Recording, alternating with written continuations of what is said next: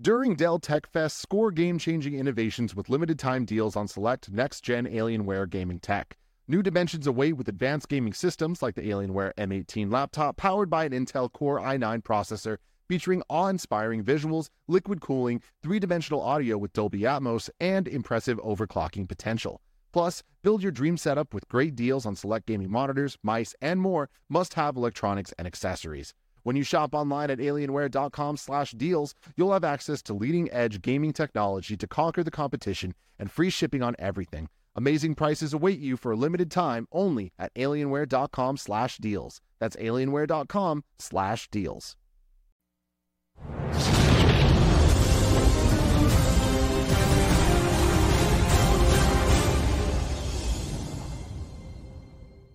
Welcome back to Kind of Funny's Harry Potter in Review. That's right, we are ranking and reviewing every single movie in the Harry Potter cinematic universe. As always, I'm Tim Gettys, joined by Andy Cortez. It's- I swear, Kevin just discovered something new about this. The intro that Cameron Ken Is made. it always all jittery like that? oh, I didn't see a jitter. He just Oh, went. it's He just went. Oh. During. Did you see what I'm talking about? Like, I- it's that kind of wasn't- like I at the wasn't end, looking. it goes like this. No, I didn't just see a it. tiny, just a tiny bit. No, Okay. didn't see. We talking about how cool We your got glasses Kevin. He's are? real hyped up. No, he's I'm drinking fine. some purple drink. It's red. More of like a red drink. Uh, you know what? You know what? It's definitely not purple. It's Yeah, not right, purple. I would say about that. uh, we can Tim is- compromise and say pink. Tim It's has a been pink out of drink. no, I'm back. It's, it's Tuesday. It's Nick, a did you, miss, of a weekend. did you miss it? We are doing Games Daily, and Tim is reading this news, and he's like, "Here's this brand new news article that came out August second, and his mind is just like, "Where am I? Like, what year am I in?" That happens. It Yeah, happens. It was uh, it was some time traveling shit. We got Nick Scarpino pouring his CZ, the patented CZ pour. there it is. There oh. it is. Oh, you hear that hiss? You hear that Oh, sizzle? it's tasty. This won't be the only one we get through. This is a longer movie. I feel like, You even though it was shorter than everyone else. it was the second shortest Harry Potter movie, but yeah. Took me two seconds. Um, it's had a lot going on in it. This is Harry Potter and the Order of the Phoenix, released on July 11th, 2007, directed by David Yates, who will go on to, to direct a whole bunch of other movies, uh, including Half Blood Prince, Deathly Hallows Part 1, Deathly Hallows Part 2, The Legend of Tarzan. Yeah. Nailed Uh. Fantastic Beasts and Where to Find Them, Fantastic Beasts, The Crimes of Grindelwald, and Fantastic Beasts 3, 4, and 5. Man, they really like this guy. I was unaware that there was five of these Yeah, they're really going to stretch out this fucking story, whatever it becomes. God damn it. Dude, it, did we know that? yeah. No, I did not know that. And that's disheartening, to say Yeah, the least. I thought it was a trilogy. I would assume that they would just cap it off at the old three. Considering the last one was a jumbled mess, we were like, what the fuck is happening? Take out this old dog out back and I'm- just I'm not take it for gonna one last walk. You I know what I mean? spaced out there for a little bit. I got an email that I was reading. Uh, we talking about Fantastic Beasts? There's five of them. Yeah. You guys didn't know there was five of them? No. Oh. Yeah. They haven't even announced when the third one's gonna happen. How? Yeah, 2021, it just says now. You're right. There's no date on it though, and it's just like, what? Come on, let us Whatever. know. Whatever. They're not good movies. Um, budget of 150 million dollars and a box office of 940 million buckaroos. Nick, it's a lot of money. 940. Almost, good. almost a billy. Yeah, buddy. Order of the Phoenix became the sixth highest grossing film of all time by the end of its theatrical run. Um, and it opened to a worldwide five day opening of $333 million, 14th of all time, and grossed 940 million, like I said, second to Pirates of the Caribbean for the greatest total of 2007. Caribbean. That's what. That's Caribbean? Caribbean. Yeah. It doesn't matter. It's the Caribbean. same. It's right. Yeah, you say tomato. I say Caribbean. Deal That's with true. it. Deal with it. Um, as always, we're going to avoid future spoilers. But what did we think about this movie before we get into that plot? I'm shocked that everyone didn't like this movie. I, I, I mean, I thought it was fine. I don't think it's necessarily the best of the Harry Potter films we've watched so far. Um, especially if you've read the book, there's it it, it kind of clips by at a very very fast pace, which I think does a disservice to the material. Because like I don't think you really understand how bad it was at Hogwarts with under Umbridge's rule. And, until, until you've read like 200 pages of all the shit that she puts the, these kids through, which is so validating when Fred and George do what they do, and then when she gets her final comeuppance at the end. Um, but I didn't, I didn't think this was bad. I don't know. I, Yeah, I didn't know anyone thought it was bad. I, I I didn't found think it's, this- I'm just fucking around. I found Oh, this I, like I think you guys were talking the beforehand like Potter this is the worst movie. I was like, I don't think this well, is the the worst, worst. movie. I think this is the worst movie out of all of them, but I really like these movies. Just in the sense that like this Wow. one is like slower, and I just don't enjoy not enough Christmas in it personally. Kevin Clow Christmas scale. I see. I, I like this movie. I, I mean, I like the book. Um, and obviously, if you're if you've read the books, you've always, you always have like your favorite and yada yada yada. We saw a lot of people last week who were like, "This Goblet's my favorite book." People were like, "Ask me, that's my favorite book." This is one of my favorite books. Um, largely because this is where Harry really, really comes into his own, right? Where like we get the great scene where Hermione, he's like, we need someone to teach us defense against the dark arts, and Hermione's like, well, considering you're the only person that we know who's ever fought a bat, a dark wizard, like you're the best person to teach us. And then even visually, he slowly goes from being a student. To then wearing like the he wears like the the sweater that his dad like would wear or that Lupin would wear Yeah, in it prior like things. Lupin. So he starts looking more like a professor, and then he actually turns out that he's actually a good teacher. I, I, I love that, and I love the transition from Harry being like a student to being like now I'm a leader. Now I'm actually the person that people talk about, like me being. Having not read the books at all, I enjoyed the hell out of this movie. Yeah. I thought that like, it compared makes me so to the last one, um, the Goblet of Fire, where I was like, that's the one that kind of turned for me. Where I'm like, I like this.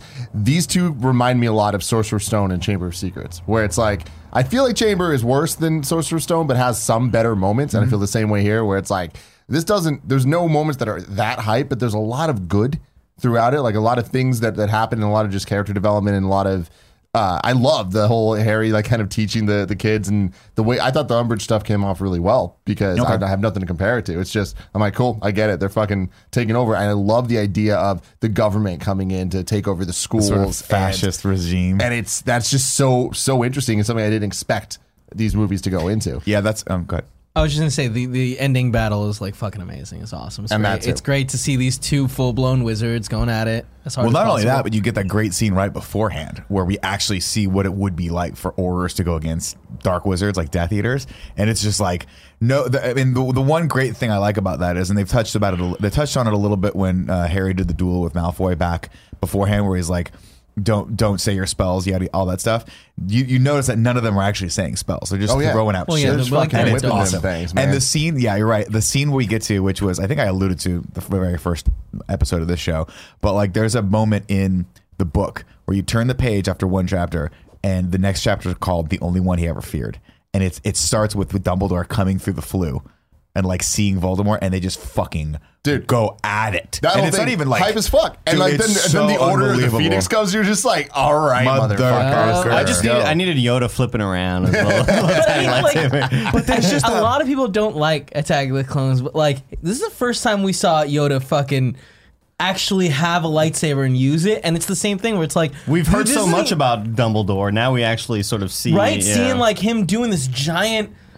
What the, the the bubble that protects him from the shards of glass to turn him into Oh my God, sand? the glass thing was so Holy good. yeah, but like shit. That stuff's gonna be in your see- hair You see in his all eyes. Yeah, you yeah. see in his eyes at one it. point though that he's like, I can't keep this up forever. Like in Voldemort, does the same thing where they're like, they have met their matches, but at some point you kind of get the feeling like Dum- like Voldemort might overcome him. But there's that great. Fucking part. The choreography in this scene is so good. One thing I want to draw attention to is there's no music in this scene. It's all diegetic. Oh, I sound. love that Which is part. It's so dope. And then two, there's that beautiful moment where like they're going at it, and the choreography is just so cool because as he like whips his wand, Voldemort comes and he breathes fire, Yeah. and the the basilisk of fire comes out, and then it's just this like almost a ballet of you versus me versus you back to you, and then he takes the water to the fire and all that stuff, and then sand, and then just done.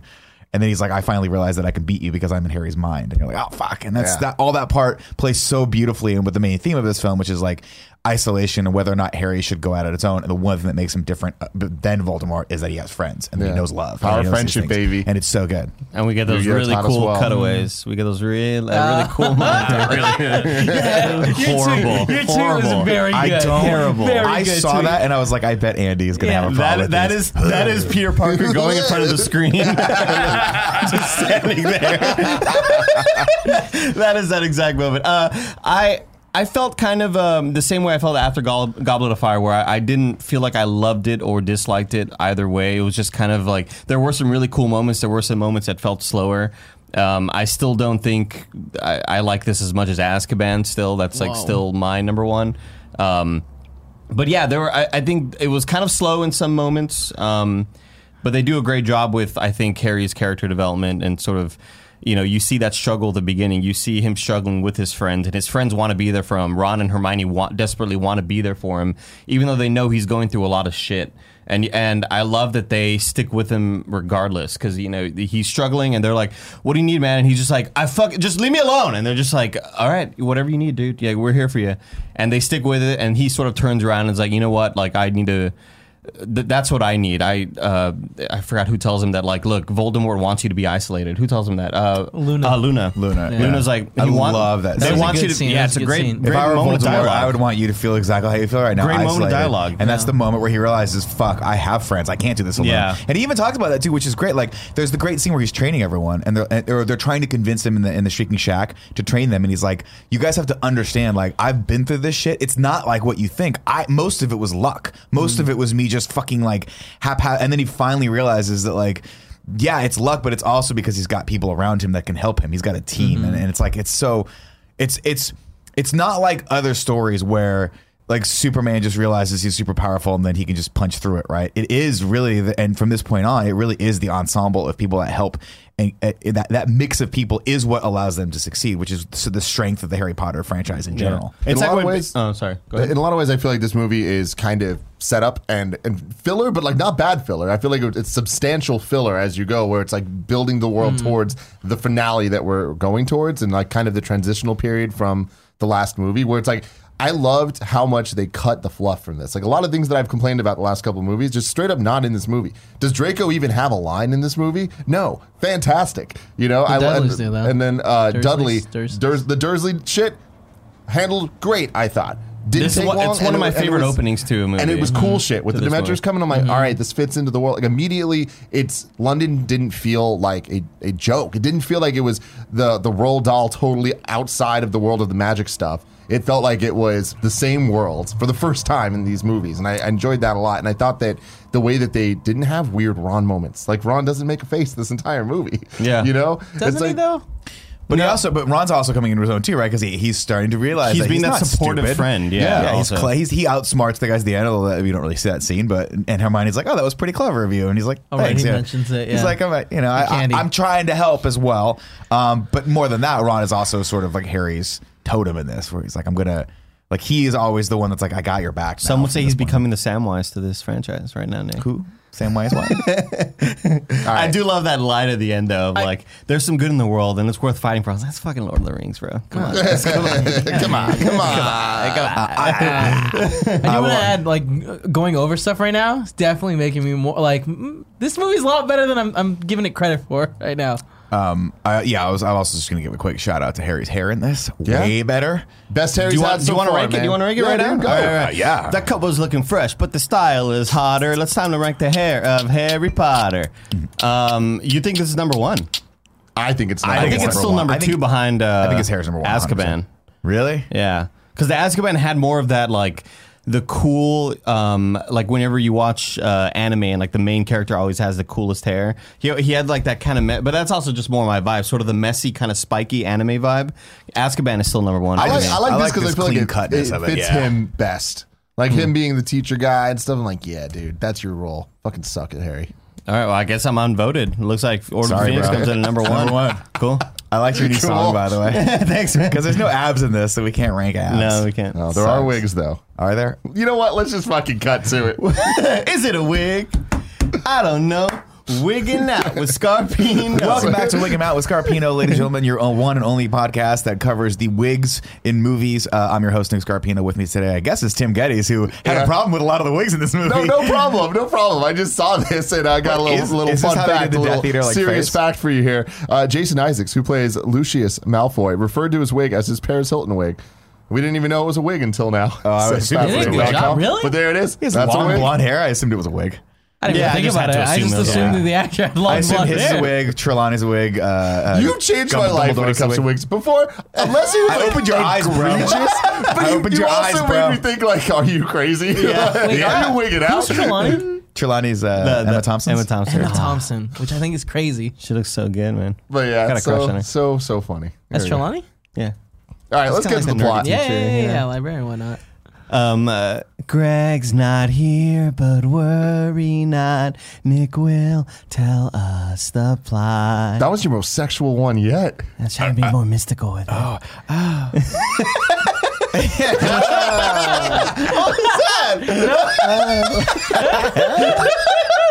right, the plot. You seem to be laboring under the delusion that I'm going to, what was the phrase? Come quietly. Ladies and gentlemen, this is the plot for Harry Potter and the Order of the Phoenix. And let me tell you something Dumbledore, just a bad motherfucker in this mm-hmm. movie. Oh, yeah. All around. All All around. around. All around. Breaking the start- rules and shit. Just Yeah. Still pushing, winking, pushing didn't back. you- still that he winking with the do? best of them. Oh. God, I love it. Uh, we start, of course, with some eerie tones and the Harry Potter and the uh, Order of the Phoenix logo, uh, through which we push to reveal a glowing orb. Is in this the, clouds. first time that we hear the, the actual Harry Potter theme when it's opening? No, I think the last one we heard that. Too. Okay. The very, But it was Because this is the like first time that it hit me where I'm like, oh, it's a Harry Potter movie. Let's go. Uh, Because no, I, I feel think all of them start like that. I don't think they think do. they do. Or they're at least not like that bombastic. Like You just I- didn't feel Well, this one was. Like, This you're one all was. in now. It's worth noting that this one was, I think, like super minor. Yeah. Yeah, this one felt way more subtle Yeah, uh, and less bombastic than I would say Goblet. I'm sure. Oh, sorry. I, meant, I just meant minor tones, but I might be thinking Goblet because I think Yeah, Goblet this, had this minor one's pretty straight on. This is the theme I song. thought Goblet had it too. Yeah. They might have. Uh, Harry is, of course, sitting in the, the world's most broke ass playground. I don't know what's happened here, but there's a drought London, in London. man, they need to figure some They got to figure out. some shit out. There's out. like three dead bodies uh, behind him. Fun fact for this, I, I, I think I noticed it this time around just for the, the movie setting. I think this is supposed to be the same park that he was at when he first sees Sirius um, as a dog uh, in Prisoner of Azkaban when the um, behind the bus or whatever. yeah when the bus, bus like stop. comes and picks him up. I think that's supposed to be the same park. It looks different though, It's like- because Yeah. that one was like a park on the Yeah. side of a road, and this one's like in the middle of a fucking cornfield that's been burned out in the during the Dust Bowl. yeah. Either way, uh, Harry's looking at a mom playing with her kids, one of which way too old to be playing on the swing set, but whatever. Uh, her mom's like, "Come on, we gotta go home. This weird kid's looking at you," and he's like, "Oh, I wish I had a family, but I don't have a family. the Jesus. closest thing I have to a family is Thug Dudley." Who's gonna come up right Thug now? Dudley, We're gonna dude. call him Good name. Thugly Good from name. now on. Big old Thugly has come up with his boys. Yeah. Uh, he kind of and- uh, like definitely a little bit of a character change that I didn't like. I get why they have to do it or whatever, but at Azkaban, uh, at the end, beginning of Azkaban, I appreciated how they kind of made him just seem like this sort of like idiot, like this sort of uh, oblivious idiot when he's like watching the TV screen still, even though his aunt is like flying up in the air. There's and I and I thought like I thought as a kid, I remember thinking that Dudley was going to continue to be sort of like this sort of bland, like yeah, like, this dummy, this sort of dummy like that just kind of of hangs character, around. yeah. That might say uh, like might be an asshole every once in a while, but it's still like kind of just dumb as shit. Yeah, but this side one is totally just bully as fuck. you cle- clearly don't understand what happens to white boys when they turn 13. They just immediately turn into thugly. oh yeah. It's Thugly, man. Yeah. And Thugly, of course, starts giving Harry shit because he's been screaming in his sleep, don't kill Cedric. And man, they're just mean about it. That's so And he's got fucked all of his boys, and they've all discovered basketball shorts, which I think is just a rite of passage for Yeah, all, man. all kids in general. Mm-hmm. Just shorts It's that go right, summer. right down to your, to your feet. You got nothing going Otherwise on. known as pants, like really baggy pants. Wait, wait, wait. Is this not the one where they introduced his nickname, Big D? No one's gonna. Mm, I don't know. We're not gonna didn't touch notice on that. Big No. D. Yeah, I didn't know they said that. that's I his don't- I nickname. didn't catch it. There's also like book reasons that Barrett may get It's the into only later. redeeming thing about Dudley. Of course, the That Dudley then dick. brings Harry's mom into it, which we all know is a trigger for Harry. Like, don't Yeah. talk shit about mm, Harry's Don't parents. it, man. we know this because the wand comes out, and Dudley's like, oh, oh, oh. and by the way, really hard to look like imposing with the wand. Yeah. it's happened a couple times this movie where Bellatrix is like holding it at someone's throat, and you're like, it's not a knife, it's just a stick of wood. And I know that you're gonna you have curses that can destroy people, Yeah. but it's not scary when you pull someone's neck. It's just not. Oh Um, I love that. of course, uh, before Harry gets a chance to blow Thudley's head off, uh, the sky turns dark and it starts getting cold. And Harry realizes, of course, what's happening. So he grabs Thudley and they run like motherfuckers. and they just run, which is weird. Like I feel like at some point, what are they running from? Harry I think- knows I think Dementors are coming. yeah. Uh, Yeah, I think. Well, I didn't know. I didn't know he, if he knew Dementors are coming. No, I he just knew thought something was coming. I just He thought knew he knew something's something coming. was coming. Yeah. Yeah. like let's get the fuck out of here, Dudley. Like this is not good. I've been around shit like this. Uh, they run into a uh, like a storm drain area where there's lots of cool tags. Uh, hopefully, this cool Greg can uh, tell us who those people Cypher. are. Uh, and then everything gets real cold. We start seeing the breath, which is the telltale sign of the Dementors coming. Harry I looks got over. fucking hyped. Oh, this is man. I'm like, let's go. Come to me, Dementors. And they're freaky. They, They're they have freaky skulls this time, Nick. Yeah, they're, they're not in their little garbs anymore. They took the thing off because it's hot. No, but I think It's I hot think they are. London. I think they're still in the garbs, but I think they just redesigned they just them. pulled it back. They were like, But we it- don't but need it's- I this think they anymore. made fabric's on the their like skull. they made the hood just a little tighter to like wrap more around. It looks their hella skull, tight. yeah. like it's just on their skull. it's really scary. super Uh, glued they on. start giving Harry the Dementor's kiss. Uh, they start. Get, oh, thanks, bud. Uh, they start giving uh, Thudley the Dementor's kiss, uh, and then thankfully, oh, Harry tries to do the Patronus, scares one of them away. The other one grabs him, uh, and then I think. Wait, what? Did I, I should just stick with my notes here. he shows. oh, the- that's right. He does that cool thing where he, he hits one with the Patronus, and then like whips it around to the other one. Which It's is even cool. it's even cooler in the book where he like talks to the Patronus itself. He's like, "Go get it," and like the Patronus goes, and it's like, "Oh fuck, that's dope." Everybody know what their Patronus Patronuses really are? cool. I got mine this weekend. Mine, Did you mine really? was a Bengal tiger. Yeah. No, you, no, it isn't. You liar. Such a lie. Do the, do the test. Don't do your tongue that way. Yeah, that, that's Don't some do your nasty tongue Barty that way. Crouch shit. I did. a I did mine this weekend. It's a dragonfly. Get the fuck out. Let me see it. That's lame. Yeah, that's 15. No, but it's that's like it's like cool. Coheed No, and that's- that's Cambria. really cool. I like love that. Coheed Yeah, and yeah. Cambria, and they, their logo's Tim, a can you do dragonfly. yours too, please? I don't know what the fuck you motherfuckers. You can go are on talking Pottermore about. and get and test for your your Oh, Patronus what your yeah. Patronus would be. Mine's a Bengal tiger. It's not. fucking Bengal tiger, you liar.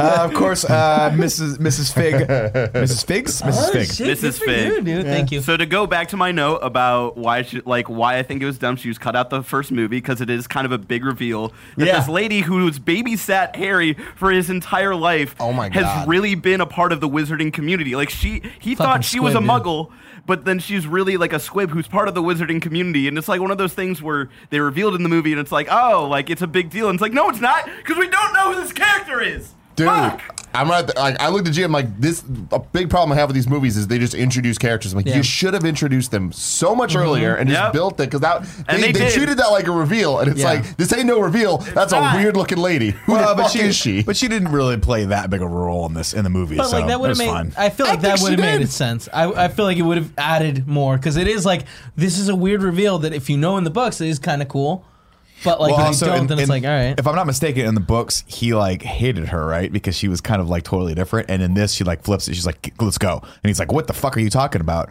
And she's Hmm. totally different when she comes to save him. She's like, "I'm ride or die right now." Yeah. But she had been playing like this weird neighbor character that was kind of weird and like kind of Interesting. fucked with him a little she, bit. She like kind of was a. Bad, She was undercover. She was like a bad babysitter on purpose because she Yeah. knew if the Dursleys found out that he was enjoying his time over there, wouldn't- like They would stop. They would Yeah. wouldn't let her like babysit him. See. I, well, I mean, I do remember that part, that reveal in the book being like, "Oh, that's kind of cool." Although I don't, I don't remember her being that big of a part of the first couple books. I think they only make m- mention to her a few times, right?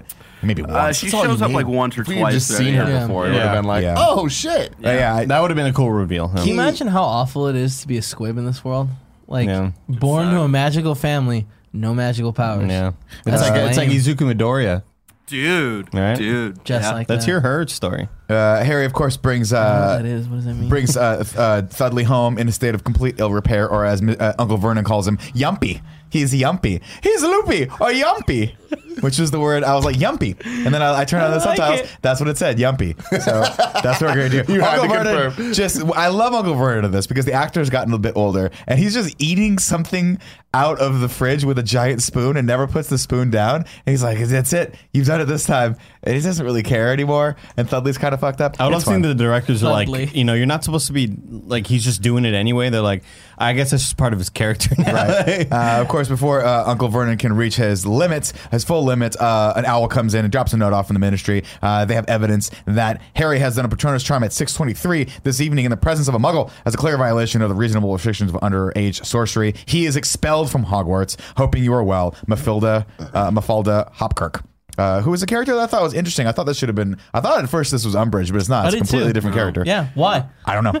Uh, and then Uncle Vernon just looks at him and goes, "Justice," which is great. But he's still holding the spoon. I This think it's whole great. scene up till this point, I thought was a dream sequence because it was weird that the Dementors came to London and like with all that, and also the colors we've never seen those bright colors in the Harry Potter movies before. when Were on they the- bright? Weren't the they like dull yellows? He has a very No, interesting. I mean, it's like like the colors house, themselves, though. yeah. Like, Yeah. Mm. and all of it, I was just like, it was interesting. And then him getting expelled, I'm like, none of this seems right. But then they committed to it. and. I, I enjoyed that. Um, of course, that night Harry has his first dream. Uh, that is, and his hair looks fantastic. I just wrote that note down here. Uh, uh, Sarah, I'm such an idiot. That night, Harry has a dream of his hair being really long and bad. Also, Cedric dies. It's a flashback from the last movie. Uh, when he wakes, he hears something outside of his door. Looks down. The key starts to slowly turn. He grabs his wand to defend himself. thought it was gonna be the, Dobby. yeah, I thought it was too. Until the door blows open, fucking with a and sock. we reveal the baddest group of motherfuckers on the planet. That's right, ladies and gentlemen. It's Tonks, the real Mad Eye Moody, uh, Kingsley Shacklebolt, and uh, a couple of the other Aurors, uh, who I think we never really see again because maybe they died on the way to the thing. I don't know. There's just two people in the back that I, I kind of wrote their names. down. It's the one girl who plays the wildling. Well, what's that? No, plays no, the yeah, wildling. no, he already That's said Tonks. that. That's Tonks. Tonks. Uh, Tonks. It's a big Uh, deal. Tonks. Fun fact about Tonks: her hair changes color with her mood, which I think is cool. And she also can just change her face and all that stuff. Apparently, in the books, her hair was pink, Mm. and they changed it to like purple and shit because they were like, in this movie, pink is Umbridge. Like, we can't be fucking around with That's that. fair. That's tight. I respect that. Uh, Moody, of course, calls for their wands and tells them not to break ranks if anyone gets killed. And I love this, by the way, He's so because dramatic. I love it. I think in the book they made a bigger deal out of Harry being like, "Oh, I've never actually met you before," because Yeah. prior to this, You were the just other in the Mad Eye. Moody was Yeah. a totally different person. I So this think was the first time they actually met. I think it, yeah, he calls him Professor Moody, and he's like, "There's no need to call me that. I've never been your professor." Yeah, I've never it's been like, your oh professor. yeah, that's weird to think Interesting. about. So yeah, they have a weird relationship where they actually have to get to know each other because the the, the year prior actually wasn't him. And Uh, uh, really quick, uh, something I left out last week is uh, the fake uh, Moody actually gives Harry the advice of, "Hey, you should look into being an Auror because you, I think you have like what it takes to do that." But then it's he also reflects in this one where he's like, "That's weird that a uh, Death Eater told me that in disguise." So just little things. fun fact. Uh, then they uh, they fly through London like Superman. Uh, and, and so they go- unnecessary. It's like, hey, fine. you know, What? let's let's you know be not show our magic in public, except let's get as close to as many cruise Yeah, ships you as possible. Oh yeah, but they're like Oh, hidden. Forget what you know. They can't Forget see what them. you know, Forget what you know. You also right, don't know if they're invisible. They're Yeah. not visible. Think about You're that. right. Definitely not Also, visible. can we just take a moment to talk about how fucking cool Moody's like um, broom is? Like he, I don't remember it. he sits in it like a motorcycle. Harley. It's really he got his fucking fucked up rad. leg. yeah. Yeah, sure. I mean, whatever. I don't care. There the was a reason fun is- fact that they're like they had to like make a weird ass broom because he had a weird ass leg. I think it's really cool. I think it might have a little seat on it too.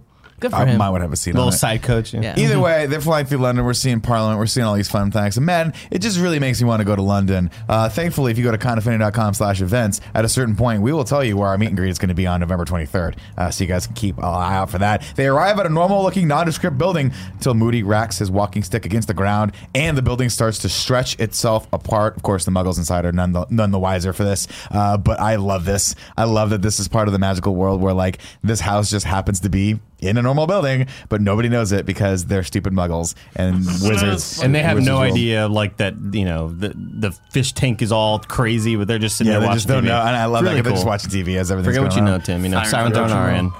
Uh, Harry walks into the brownstone that looks like it's literally never been cr- cleaned. Uh, sorry, we'll let that and go then there's by. an elf cleaning it. We hear an oh yeah. and then we hear an argument come from the kitchen. Harry catches a glimpse of Sirius, Arthur, Lupin, and I believe Snape's in there too. Uh, before being interrupted by Mrs. Weasley, who tells him to go up and wash up for dinner. Uh, she's doing her best to put on a happy face, but we're starting to get the feeling that things aren't so good out there in the Wizarding world. Uh, Harry heads upstairs and runs into uh, Kreacher. Who is at this point we don't know what this household is. They haven't really revealed it to us, but I'm just going to go ahead and say it is the Black family household, and and uh, Kreacher is the house elf, and he does not like the people that are in here. Uh, so much so that he is having a conversation with a woman behind the painting that's been covered, who you assume is the mistress of the house, and she doesn't like the people in here either. She's like, these are just fucking scums, scum of the earth, and they need to get. And Kreacher's like, I know my pretty, I know my pretty, but like in a better way than the other series that did that. Just want Um, a sock, please. Just give me a sock. just give me a couple socks. give me a couple socks in an hour. Turn this shit out. Uh, Harry heads upstairs and uh, let's see. Uh, Harry uh, goes upstairs where he is greeted with a big old hug from Hermione. Uh, Ron's there too. She tells him that we're at the, uh, the, the headquarters of the Order of the Phoenix, which is just the coolest name on the planet. I'm always like kind of surprised how in some I, I guess Goblet started this way too, where it's it's interesting to me that they sort of start off in similar areas, like Ron and Hermione and Harry. Yeah. I would always think that I would like to think that they would all just show up at Hogwarts when the time comes, but they're always kind of like Well, I, th- I think it's like the first three years that they all meet in Hogwarts, right? And then then they had the World Cup, and now they're doing the secret weird meeting thing, right? Well, it is weird that Hermione's Why is there. Hermione- Yeah, Ron, that's- that's Ron what makes I'm sense because the by. Weasleys are there and Arthur's kind of Yeah. on the. He's Arthur She and doesn't want to uh, be with her Muggle family. Come That's on. fair. They're dentists. I, I, I think there God. was something in the book where she had like already gone on vacation with them, and yeah, they had like decided to like have her go over there for a bit. Is this Like not it, the it's one all, where it's she all for chose plot not purposes. to go? I get it. Yeah. but it's Well, I mean, just yeah, still you gotta weird. get him in the spot. They're, they're the main characters. Of course, Harry's mad at them for not telling him any of what's going on. They have written a letter to him all summer, and, and, and they were like, well, it's not our choice. Dumbledore told us not to, made us swear not to tell you anything because he didn't want to uh, get you mad. Or, I guess. I, I, don't feel know. like at this No, point, it's- stop expecting letters for summer. Yeah. you know, like it's never happened. Like people don't let it happen. Just stop. Forget everything you know, man. The the reason Dumbledore didn't want anything in postage was uh, to avoid um, letters getting intercepted by the enemy. Copy that. The Dark Lord. Uh, also, probably, and I'm just speculating here, but I'm assuming Ron and Hermione made out lots uh, before Harry got there because Ron's tall now, and so he can finally contribute something to the relationship. Uh, What is we- wrong with I hate him. I hate, no, I hate him too. I hate him too. uh, Fred and George apparate in, and they're like, "Hey, we got this cool new thing that we made that we can go listen to the conversation that's happening downstairs." So they've Ear they, with they a put an ear with a string on it. it, which is great. Of course, uh, we're learning uh, that Snape is a part of the Order, which is cool. We also learn about Cool as something. fuck. It's awesome. We also learned about something that Expelliarmus. that. Uh, Voldemort is looking for that he never he didn't have before, uh, but before we can really kind of uh, get some of those details, Crookshanks comes up and just bites, just snaps the ear right off the thing and takes it out. And I like as it's playing with it, you're hearing feedback like it's Mm-hmm. a speaker, like it's it's like ooh, ooh. Kind of fun little, little like the tune, production. Uh, Like there's, there's different ways to like go listen in, guys. like you guys are wizards. There's got to be like a. There's gotta be a better where way. The, where the invisibility cloak. Well, what I like about that is it starts to set up Fred and George's like little shop Mm-hmm. they got going on where they're making all their things, uh, which is cool. just like daddy. is this the first time we saw the apparate? this is the first time we saw them apparate. Yeah. because they're of age now where they can legally. You've seen people Yeah. operate all the Have we? time. Yeah, yeah. I think I, if I'm not mistaken, I think in. You have to be like a senior or a junior to be able have, to operate. you have to be of age, which is 17. Right. They, they don't really like get into driving. any of it. Driver, Uh, but yeah, like they they have like uh, kind of like uh, classes for it. I think in this year and next year, and Yeah. then you have to like go through a test and whatnot and get approved and all. That. Can you this stuff. operate anywhere? Not at Hogwarts. Not at Hogwarts. yeah. Hogwarts has spells uh, that don't allow you to. And like, uh, yeah, anything with like protective charms and spells, like you can only apparate there if you know the place, uh, and like weird like kind of rules like that. But Uh, Tim's elves can operate wherever they want. Elves very powerful. You know, Great. Their one weakness. They love being slaves. I was gonna say socks. Uh, just a gym sock. They see that and they just lose all control. oh, Kreacher one sock. Uh, I at don't dinner, understand. Harry is reunited with Sirius. Uh, he's told that the Ministry uh, of Magic is uh, has a good on goods on him, and they call him the boy who lies. Now, apparently, there's a smear campaign out there. Uh, the Ministry of Magic at the Daily Prophet. People are just are, are not trying to believe him that uh, uh, Voldemort is back, and he's like, "Why? And uh, why? Why is Cornelius Fudge doing that?" And it turns out that he will do anything to avoid facing the terrifying truth that Voldemort is back. He just won't. He doesn't want the public to worry about it, so he's just going the opposite direction with it, which seems kind of silly because there's a lot of evidence that he's back. But I get it. It's political. Uh, they believe Voldemort is after something, something he didn't have the last time. Mrs. Weasley stops uh, Sirius from telling Harry what that is. They say, you, you say uh, one, you say any more, and you'll have to induct him into the Order. To which Harry's like, "Sign me the fuck up. I'm ready to fight. Everyone needs to stop lying to me, stop not telling me shit, and just realize that I'm the only motherfucker that's taken out Voldemort not once but twice. Yeah. Kinda that last time. Yeah, not really. I had, really I had the spirit him of my out, yeah. parents Yeah. to help me. But like I, I like faced it, off though. with him three times. I faced off with this motherfucker. I once love when I was a the, um, baby, once when he was part of Quirrell's head, and then this last time. I love the little back and forth between um, Harry head. and Sirius, where you know Harry's like, "I'm ready, let's fucking do this," and, And then and Sirius gives him that little wink, like, "Yeah, Yeah, we'll get let's you in fucking here, bro. do Let's it, go. dude. Yeah. I got you, son." Like dope. Sirius is like like dude, come on. Like he's like the uncle that's like cool you can- shit. You're 12 years old, but he's like you can drive the jeep. Yeah, You know? yeah, just, just drive the jeep. You're cool. You can, like you know you can drink inside the house if you're not going to go outside. Dude, I'd rather just- you drink in my house on the just weekends. Try a beer, man. Yeah. Everything's cool. Uh, that night, Harry has another dream. How does he make it Voldemort so creepy? is whispering his name, and we hear uh, the echo of Hopkirk's voice expelling him. Then we hear Mr. Weasley talking in the kitchen about uh, something about the entire Wizen. Wizengamot. Gamot? Uh, Wizengamot. Yeah, which I don't know what that Gamot. was a reference to, but I just put it in here. Uh, That's that's their like um. It's like the Supreme Court. Yeah. Cool. It, it's all the people that make the rules. Okay, so presumably those are the people who are going to put Harry on trial in the next scene. Mm-hmm. The whole gang uh, takes the tube. Mr. Weasley seems to not know literally anything about how the, the subway works, despite being in charge of that division in the Ministry of Magic that specializes in muggles. Doesn't matter. Uh, they had. Uh, He looked like me when I was in London last year. Yeah. I was like, "What, uh, Tim? Do you have the money?" Like, I, don't- I was so confused, dude. Uh, they head up, they head to a, one of those classic red phone booths, uh, which is the visitors' entrance to the ministry. Put money in, it slowly lowers them into the ground. When uh, they exit, uh, we see the entrance to the ministry for the first time. It's a massive hallway of fireplaces uh, connecting incoming witches and wizards to the ministry via the Floo network. Uh, also, shout out to all the black tile work they've done, in here, Great. which I think is dope. Great I just think aesthetic. it's really cool looking. Yeah. I think it's dark. I think it's ominous. I think it's clean, and I think it's just perfect for the for the for the ministry, especially the one in London. Reminds me of Control. Great game. Great game. You've been liking it a lot. I've been following you on Twitter. Uh, more newspapers. You see more newspapers asking didn't follow if you on Twitter like three months ago. Instagram. Oh, that's right. I still don't follow you on Instagram. Uh, more newspapers asking if Dumbledore is good or dangerous. And there's a giant banner of Cornelius Fudge looking kind of like noble, but also a little bit totalitarian. Uh, they get in the elevator with Shacklebolt. Uh, he tells them that they've changed the time of the hearing. It's in five minutes, which is like a shitty man- move You from the bitches. ministry. Uh, and we don't know why they would do that. Why would they move, move that up? But we figure it out in about 10 minutes when Dumbledore comes Really in. cool. Uh, they get, uh, I just see. happened to be here three hours Three early. hours early.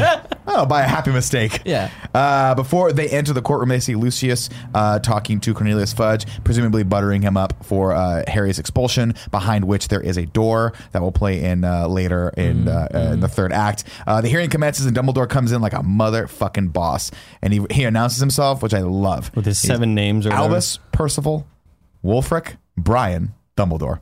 Which is just the best.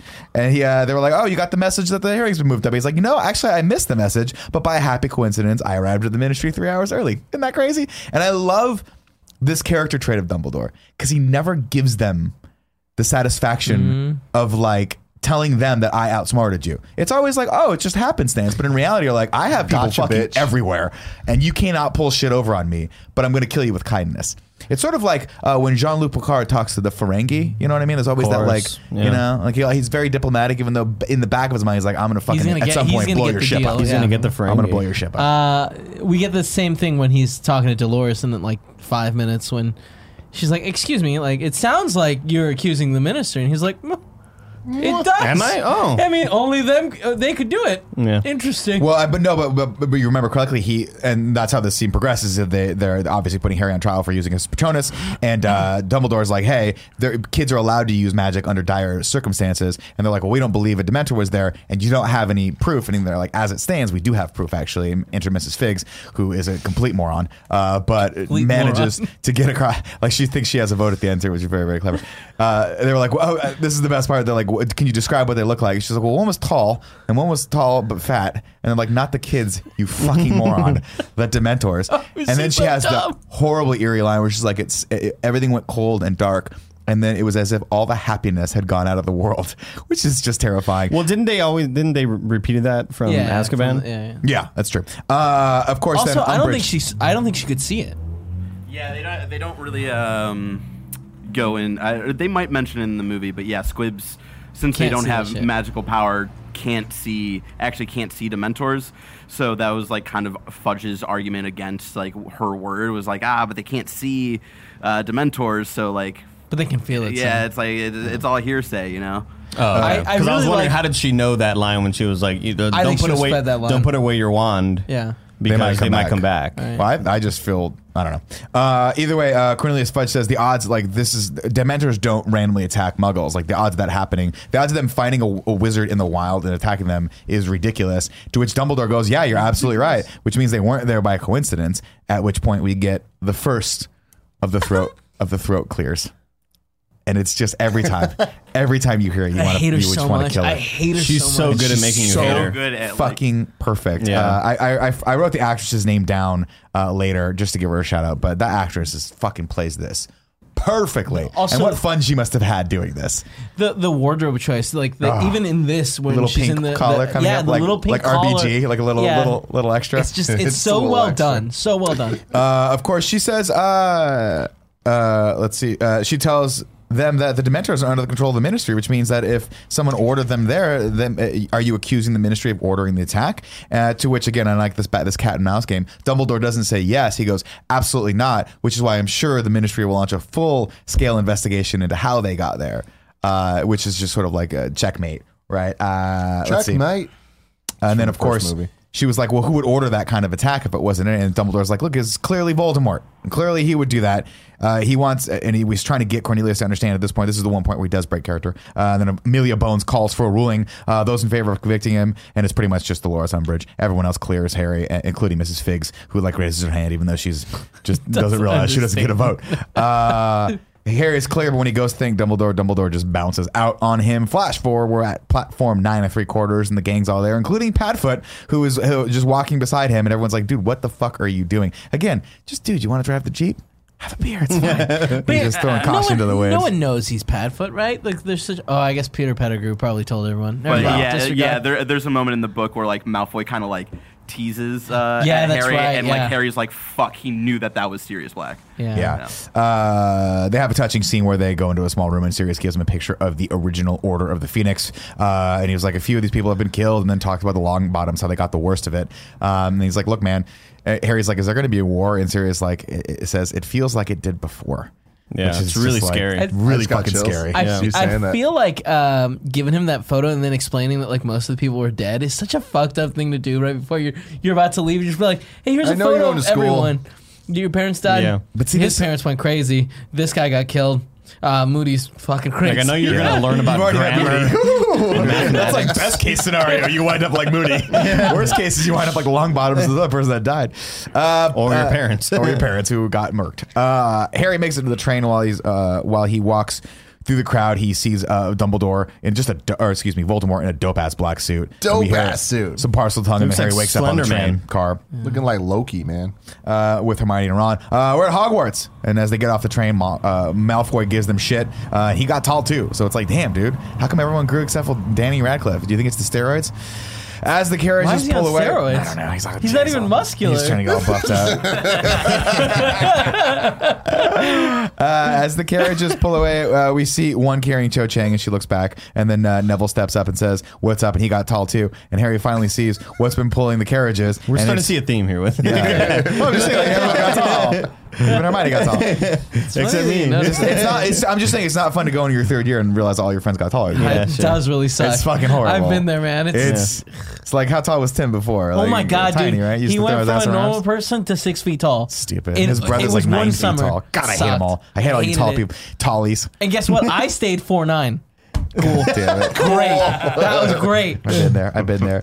Uh, of course, Harry for the first time sees what's been pulling the carriages, and he's like, "Oh my god, I've never seen these. What the hell are these things?" Hermione's like, "No, no, no. They just, they're pulled by magic." He's like, "No, it's a terrifying zombie a fucking Pegasus, death horse." It is a horse with wings, and it's terrifying. It looks like a Um, mountain World of Warcraft that you unlock later on. Yeah, of course. Later There's on. a, there's a person on the carriage that can see those things as well, and we get introduced for the first time to Luna Lovegood, uh, who she can see them too, and she's weird as fuck. And Hermione accidentally calls her Looney Lovegood, That's which so is sad. funny. Yeah. it's that's so like, funny. dude, leave her alone. She's weird as fuck. She's but weird as also fuck. She's so endearing. I love her. we're just gonna call her Lovegood. Like we're just like J.K. That's her come last on. name, man. That sounds like if She's the Nick Lovegoods. fucking was naming characters. Hell yeah, Luna Lovegood. it would be Love Good. it sounds like a Kiss Uh, song. sex good and let's get it Fuck's on good. with the yeah socks good. Uh, Oh my god. She's wearing a necklace, and Harry's like, "Oh, that's a nice necklace." She's like, "It keeps away the nargles," and nobody knows what the hell a nargle is. She's so weird as fucking fuck. weird. the I love callback it. at the end is really funny. Dude, I love it. I love it. Uh, in the Great Hall, of course, Dumbledore gives the opening announcements. Uh, Hagrid is on temp leave, and the new defense against the dark arts teacher is none other than Professor Dolores Umbridge. As he starts talk, as he keeps talking, she clears her throat and it interrupts him because she gets up to give a speech. And man, we just want to just. She's like, "I hope we can all be friends." And then George George like, "That's not. Gonna, that's unlikely." Um, she makes it clear that progress for the sake of progress is not what she's all about. We must perfect what can be perfected and prune practices that ought to be prohibited. Uh, to which point everyone's like, "Oh, this is not going to be good." And then Hermione. Uh, Hermione lays it out what's going on. Everyone's like, "Where's she come from?" And Hermione's like, "You are all fucking idiots. Do none of you pay attention? This means the Ministry is interfering in Hogwarts, and this is the beginning of the end." Uh, back in the common room, uh, people. Uh, Oh yeah, people are reading the Daily Prophet. Excuse me, I have a lot of abbreviations here, and that one just said DP, and I was like, "Are you making a joke there?" uh, the Daily Prophet, which accuses Harry of being a plotter instead of a Potter. Fun little pun on. And then Seamus, of all people, fucking Seamus, Fucking Turns him back. Oh, like, great. Just- let's give him something to do. gives him shit. He's like, my, ma- my mom didn't want him to come back because of Harry. Hey, and then everyone's like, "Fuck you, Seamus." Was that your was that your Troy? or- Oh, Harry, Harry, hey. That's my I, that's I my church really angle. like uh, Harry like fighting back and being like, "Oh, you're gonna have a go at my mom." It's like I'll go have a go at whoever insults me. Yeah. You and wanna- it's like good for It's a you. funny And then- ass line. but then you want to Your talk about stupid ass awkward fucking stances mom. though, like the fucking you were talking about last movie where like Harry was like going up against Voldemort and he's just kind of like standing there. This exchange is just like the I give me something, give me some blocking or some shit instead of them just fucking standing there, They're angry, dude. They're using their get in each other's faces or something like a normal fucking fifteen year old. Exactly. Uh, of course, Ron, tall Ron, comes to his rescue and was like, "Hey, nobody." All Ron, we're not gonna do this. He's Nick. like, you know what, Harry fucking Big Harry- Ron. I, I doubted Harry last year, and you know what? That was a mistake. I got Harry's back now forever. I believe Harry. You should believe Harry. Too. Anybody too. else want to go out to Harry? Like I love that. He's So- like, bam, bam, and he's Yeah. like, "Watch out, I'm mini tall guy! now, dude. Watch out, mini guy!" And he grabs Harry, he just pulls him up like a little kid. And he's like, "Hello, let's go up to the door. Let's go up to the room. Ooh, getting one Nick, milk." can you roll your other sleeve up too? I can. I- uh, upstairs, Ron tries to calm Harry down, but Harry's like, dude, you just don't fucking get it, man. Uh, he's like, I'm fine. And Ron's like, I don't think you're fine. He's like, I'm fine. So Ron leaves the room. Uh, Harry has another dream about a weird orb that's being held in the ministry. Uh, and then we are in the Defense Against the Dark Arts class uh, with none, helms by none other than Professor Dolores Umbridge. The kids are trying to catch uh, an enchanted paper bird. It's like cute. They're having fun. It's like the first day of school. And then pff, that thing just ignites in fire, just like their hopes and dreams Yeah. forever to being able to defend themselves. Who could have done Um, and she introduces the students to the owls, which are the ordinary wizard levels. And I thought a, a fun piece of trivia that I saw here uh, when I was watching the movie was that the uh, ordinary levels are a real thing, mm-hmm. which I didn't know. ordinary levels. That's like a real. Um, oh, there's a whole other thing Yeah. right there. I didn't Yeah. realize that. Well, you know what? We're it's a It's long fine. day. You'll get there. Uh, evidently, in, in the UK, the ordinary levels are like the uh, are like a test, and then they have Like the the star advanced exam. levels, like the star exam, like or Oh, the okay. SATs. So they just Um, added a W in there. so they just you just put the wizard levels in Wow. there and it spells That worked owls. out real well Isn't for that them. fun? Listen, man, you're not the only one that can do trivia around here. He's putting it to sleep. He's, He's putting, putting it to away the sleep. microphone asleep. I don't know why though. it's a show of strength. Uh, Dolores, of you. course, gives them all the Defense Against the Dark Arts books for beginners, and man, it just looks like a kid's book. It looks like- it's curriculum straight from the ministry, which is basically useless. It's theory, and she says, "Look, we have all decided that theoretical knowledge is sufficient for getting through the owls, which is all you guys need." Then Harry's like, "Well, what about Voldemort?" And she's like, "There is no Voldemort." And he's like, "He's out there," and she's like, "You get detention." Basically, because you're just an obstinate little kid, and I'm kind of half on her side because he's like speaking at a turn and not raising Yeah. his hand. LOL. Uh, the class She reminds me of like Kellyanne Conway and Sarah Huckabee like mixed together. you I was say thinking- LOL instead Yeah. of IMO. yeah, Yeah. I did. uh, let's see. Uh, as Harry persists, she gets the tension, and then she says, "See me later, in my office." And then we go up to her office, and I'm conflicted about this, ladies and gentlemen. Why are Let's you have a conflicted, second Nick? here. Let's have a second here, Uh-huh. because for one, it is all pink, but two. There's a lot of cats, and we've hit the point plates, of cat on saturation plates. on the plates, where I'm Saturation. like, I think Drinking. Joey would love this room. That's how I felt. I like that she like because we've seen this room now multiple times before. We've seen it with uh, blonde uh, Prince Charming Uh, guy. Gild, no, Gilderoy. yeah, We saw Gilderoy. and we then see we Lupin's also room. Lupin, and we saw And it with Moody's. Moody. But it looks totally different right now. Pink. And I really like that she like decked it all out. Yeah, they went all in with these You cats, know? and it makes me go like I would I would just drop a little acid and just sit in this room for a while and let the cats just consume me. I don't like Dolores, but I respect her. I respect her. I respect her. I respect her commitment to the aesthetic. I'll Yeah. just put it that way. Uh, it's all pink. Harry enters and uh, he's like, she's like, you're gonna be writing some lines today. And he's like, well, I didn't bring a quill. She's like, it's okay, I have a quill. And then and she's like, it's a special quill. But he's like, well, where's the ink? She goes, you don't need ink. And as he starts writing the line, uh, I must not tell lies. Uh, that starts getting scribbled in his fucking left hand on As top long, of his as, left long hand. as it takes Fuck. for it to sink in. Yeah. Yeah, he's like, how many should I write? As long as it takes for it to sink so in. fucked up. And it's twisted. At this point in the book, you're like, whoa, this is really fucked up. And then you see the movie, you're like, wow, that translates pretty more fucked up to the screen. a lot of pride. He could have just like wrote it once and been like, oh no, yep, that hurts. I'm out of here. You, you won. Yep. Uh, this is a point where I made a note that her uh, the actress's name is Imelda Staunton, uh, and she's just so fucking fantastic in this role. She just you she you just hate her, but she's such a powerful force on screen. It's fantastic. Uh, back in the common room, Fred and George are, are selling their wares, uh, things that will make students sick to get them out of class, yada yada yada. So we start getting more introduced to that. Uh, Hermione spots Harry's hand and tells him he needs to tell Dumbledore, and Harry's like, nope. Uh, no Dumbledore has snitch. enough. What's that? He ain't no snitch. Hey, he's not a snitch. Uh, also, Dumbledore has enough on his plate. Uh, she's like, you got to report this, or at least tell someone about this. And he's like, it's perfect. It's I'm not doing it. Uh, she's like, it's it's simple. He's like, it's not simple. Nothing simple. You guys don't understand. I'm having a crisis. Leave me alone. He walks away again. Uh, seasons change, and Harry writes to Padfoot. Uh, in spite of being at Hogwarts, I feel more alone than ever. Uh, Harry walks to Hagrid's, but no one's there. Uh, out in the forest, he sees one of the zombie Pegasuses flying around, uh, and he follows it, and he finds Luna hanging out with a herd of them. Uh, she's shoeless, and he's like, "What happened to your shoes?" She's like, "I don't know. Someone p- stole them." Probably I the mean- warbles. And she's like, "They're playing a joke on me, probably. Maybe the Nargles. We don't Oh, know." Nargles, said the wrong word. That's Uh, so she's like, You "I'm are gonna," they and bully then her a to, lot. to which I'm gonna blame it on that useless fuck Seamus. I think he fucking did it, and I think he needs to hang by his fucking toes for a while. Seamus, you giant piece Shame of on shit. you. I don't think so because Seamus Gryffindor and she's uh, Ravenclaw, Yeah, right? I know that's a good point my theory. Uh, you- you- yeah, uh, Harry tells You uh, debunked me. she tells Harry that the creatures are called Thestrals, uh, and she says they're very gentle creatures, but they get a bad rap because they're uh, they're a bit different looking, and I like that because obviously it's synonymous with uh, uh, with Luna and with Harry at this point too. Uh, they're just, uh, they're both sort of um, misunderstood creatures. Uh, she's like he's like why can I see them and you can't? She's like well they can only be seen by people who have seen death, and we learn that Luna's mom died from an experiment gone wrong. Uh, thankfully she still got her dad. Uh, and she's like, by the way, for what it's worth, we both believe you that Voldemort is back uh, and we're on your side. And Harry's like, well, you guys must be the only ones because I feel really, really alone. And she goes, well, if I were you know who, I would probably want you to feel that way. I'd want you to feel cut off from everyone else because it's if it's just you, you're not as much of a threat. And that's when Harry starts to realize, like, shit, I really need my friends. Uh, that's when he goes back I need an order of the Phoenix. the army. Uh, he goes back to hang out with Hermione and Ron.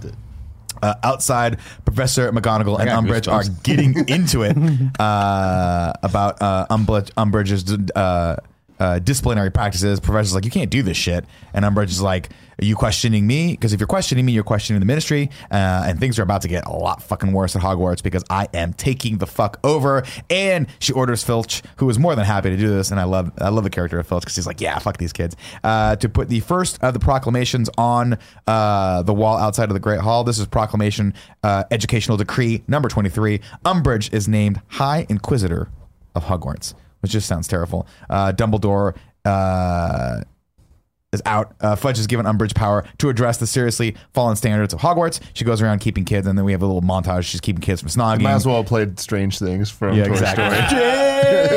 Story. Uh, she's interviewing people. She tries to get Trelawney to, to predict something, and Trelawney just can't because she's she, Such a It's, dick. it's sad. Uh, later that day, Cho tells Harry uh, they're kicking Trelawney out. All the students watch as Umbridge kicks her just to the curb, and she's like, "Well, what am I going to do with all this lu- luggage?" And she's like, "I don't fucking care. You're useless." That's and so on this point. I'm like, be But honest, like same time, keeping her around. She's right. She is useless. She's right. She's useless. Yeah. The The actresses seen- are best friends in real life. and Are they live really? across the street from each other? Oh, that's Whoa. amazing. Uh, and this You scene, didn't of have like course, lunches. and stuff? very, very, very, very sad because she's Magical. like, Hogwarts has been my home for 16 years. Like, where am I going to go? Uh, and then Dumbledore comes in like a boss and is like, please help her put her stuff back in. She's not leaving. And Umbridge is like, uh, you, I have the power to fire her. And he goes, yeah, but you know what? You don't have the power to kick her off the grounds. So she can stay as long as I want. And then Umbridge goes, not yet, but I will. And you're like, fuck, you know, she's gonna. Yeah. That was You a know, good she's gonna- response on her side. She's but like, not yet. Uh, over the radio, we hear Fudge laying out all the disappearances that have been happening as of late, and he lays all that shit at Sirius Black's feet. Uh, Sirius comes to the fire again and tells him that Fudge doesn't want them learning anything because he's afraid Dumbledore, or they're like, dude, no one's teaching us anything. We don't, we're not learning anything. And Fu- and he's like, well, yeah, Fudge doesn't want that because he's afraid Dumbledore is going to put together his own army. And then Hermione gets the great idea. She's like, we should do that. That's a great idea. We should absolutely do that. Uh, Voldemort is out there, and we have to learn how to defend ourselves. Uh, they head out to Hogsmeade. Hogsmeade, uh, where Hermione has assembled a group of kids, including Luna and Cho. Uh, Cho. Since Harry is the only person who's actually had any experience fighting the dark arts, they want him to teach them. And Harry's like, listen, man, this shit ain't like you think it is. Uh, they all run through what all the stuff Harry's done, like all his accolades, how he stopped everyone and all that stuff. And then Harry stops him. He's like, "This all sounds great when you say it like that, but the truth is, most of it was just pure dumb luck. And I always had help. Uh, facing this stuff in real life is, life is not like it is at school. Out there, when you have when you're second away from being murdered or seeing one of your friends be murdered, shit gets motherfucking real. And they go, and, and he goes, "You guys don't, you don't know what it's like." And they're like, "But you do." And that's why you got to teach us. We need your help. Hermione says Voldemort's name for the first time, Yeah, which is a she very, does. very powerful thing. It's fucking real, And it hits. because she, you see her like I said think a bad about it word. for a second, and then Yeah. she says it, and it's just like, oh, the magic's gone. I said the now C We train. Yeah. And the rest The of them. bad C word. And Yeah. as she says that, the students finally Say get. it, Andy. Say No, it. it's scary. Just do Say it. it, Andy. scary. Cornelius.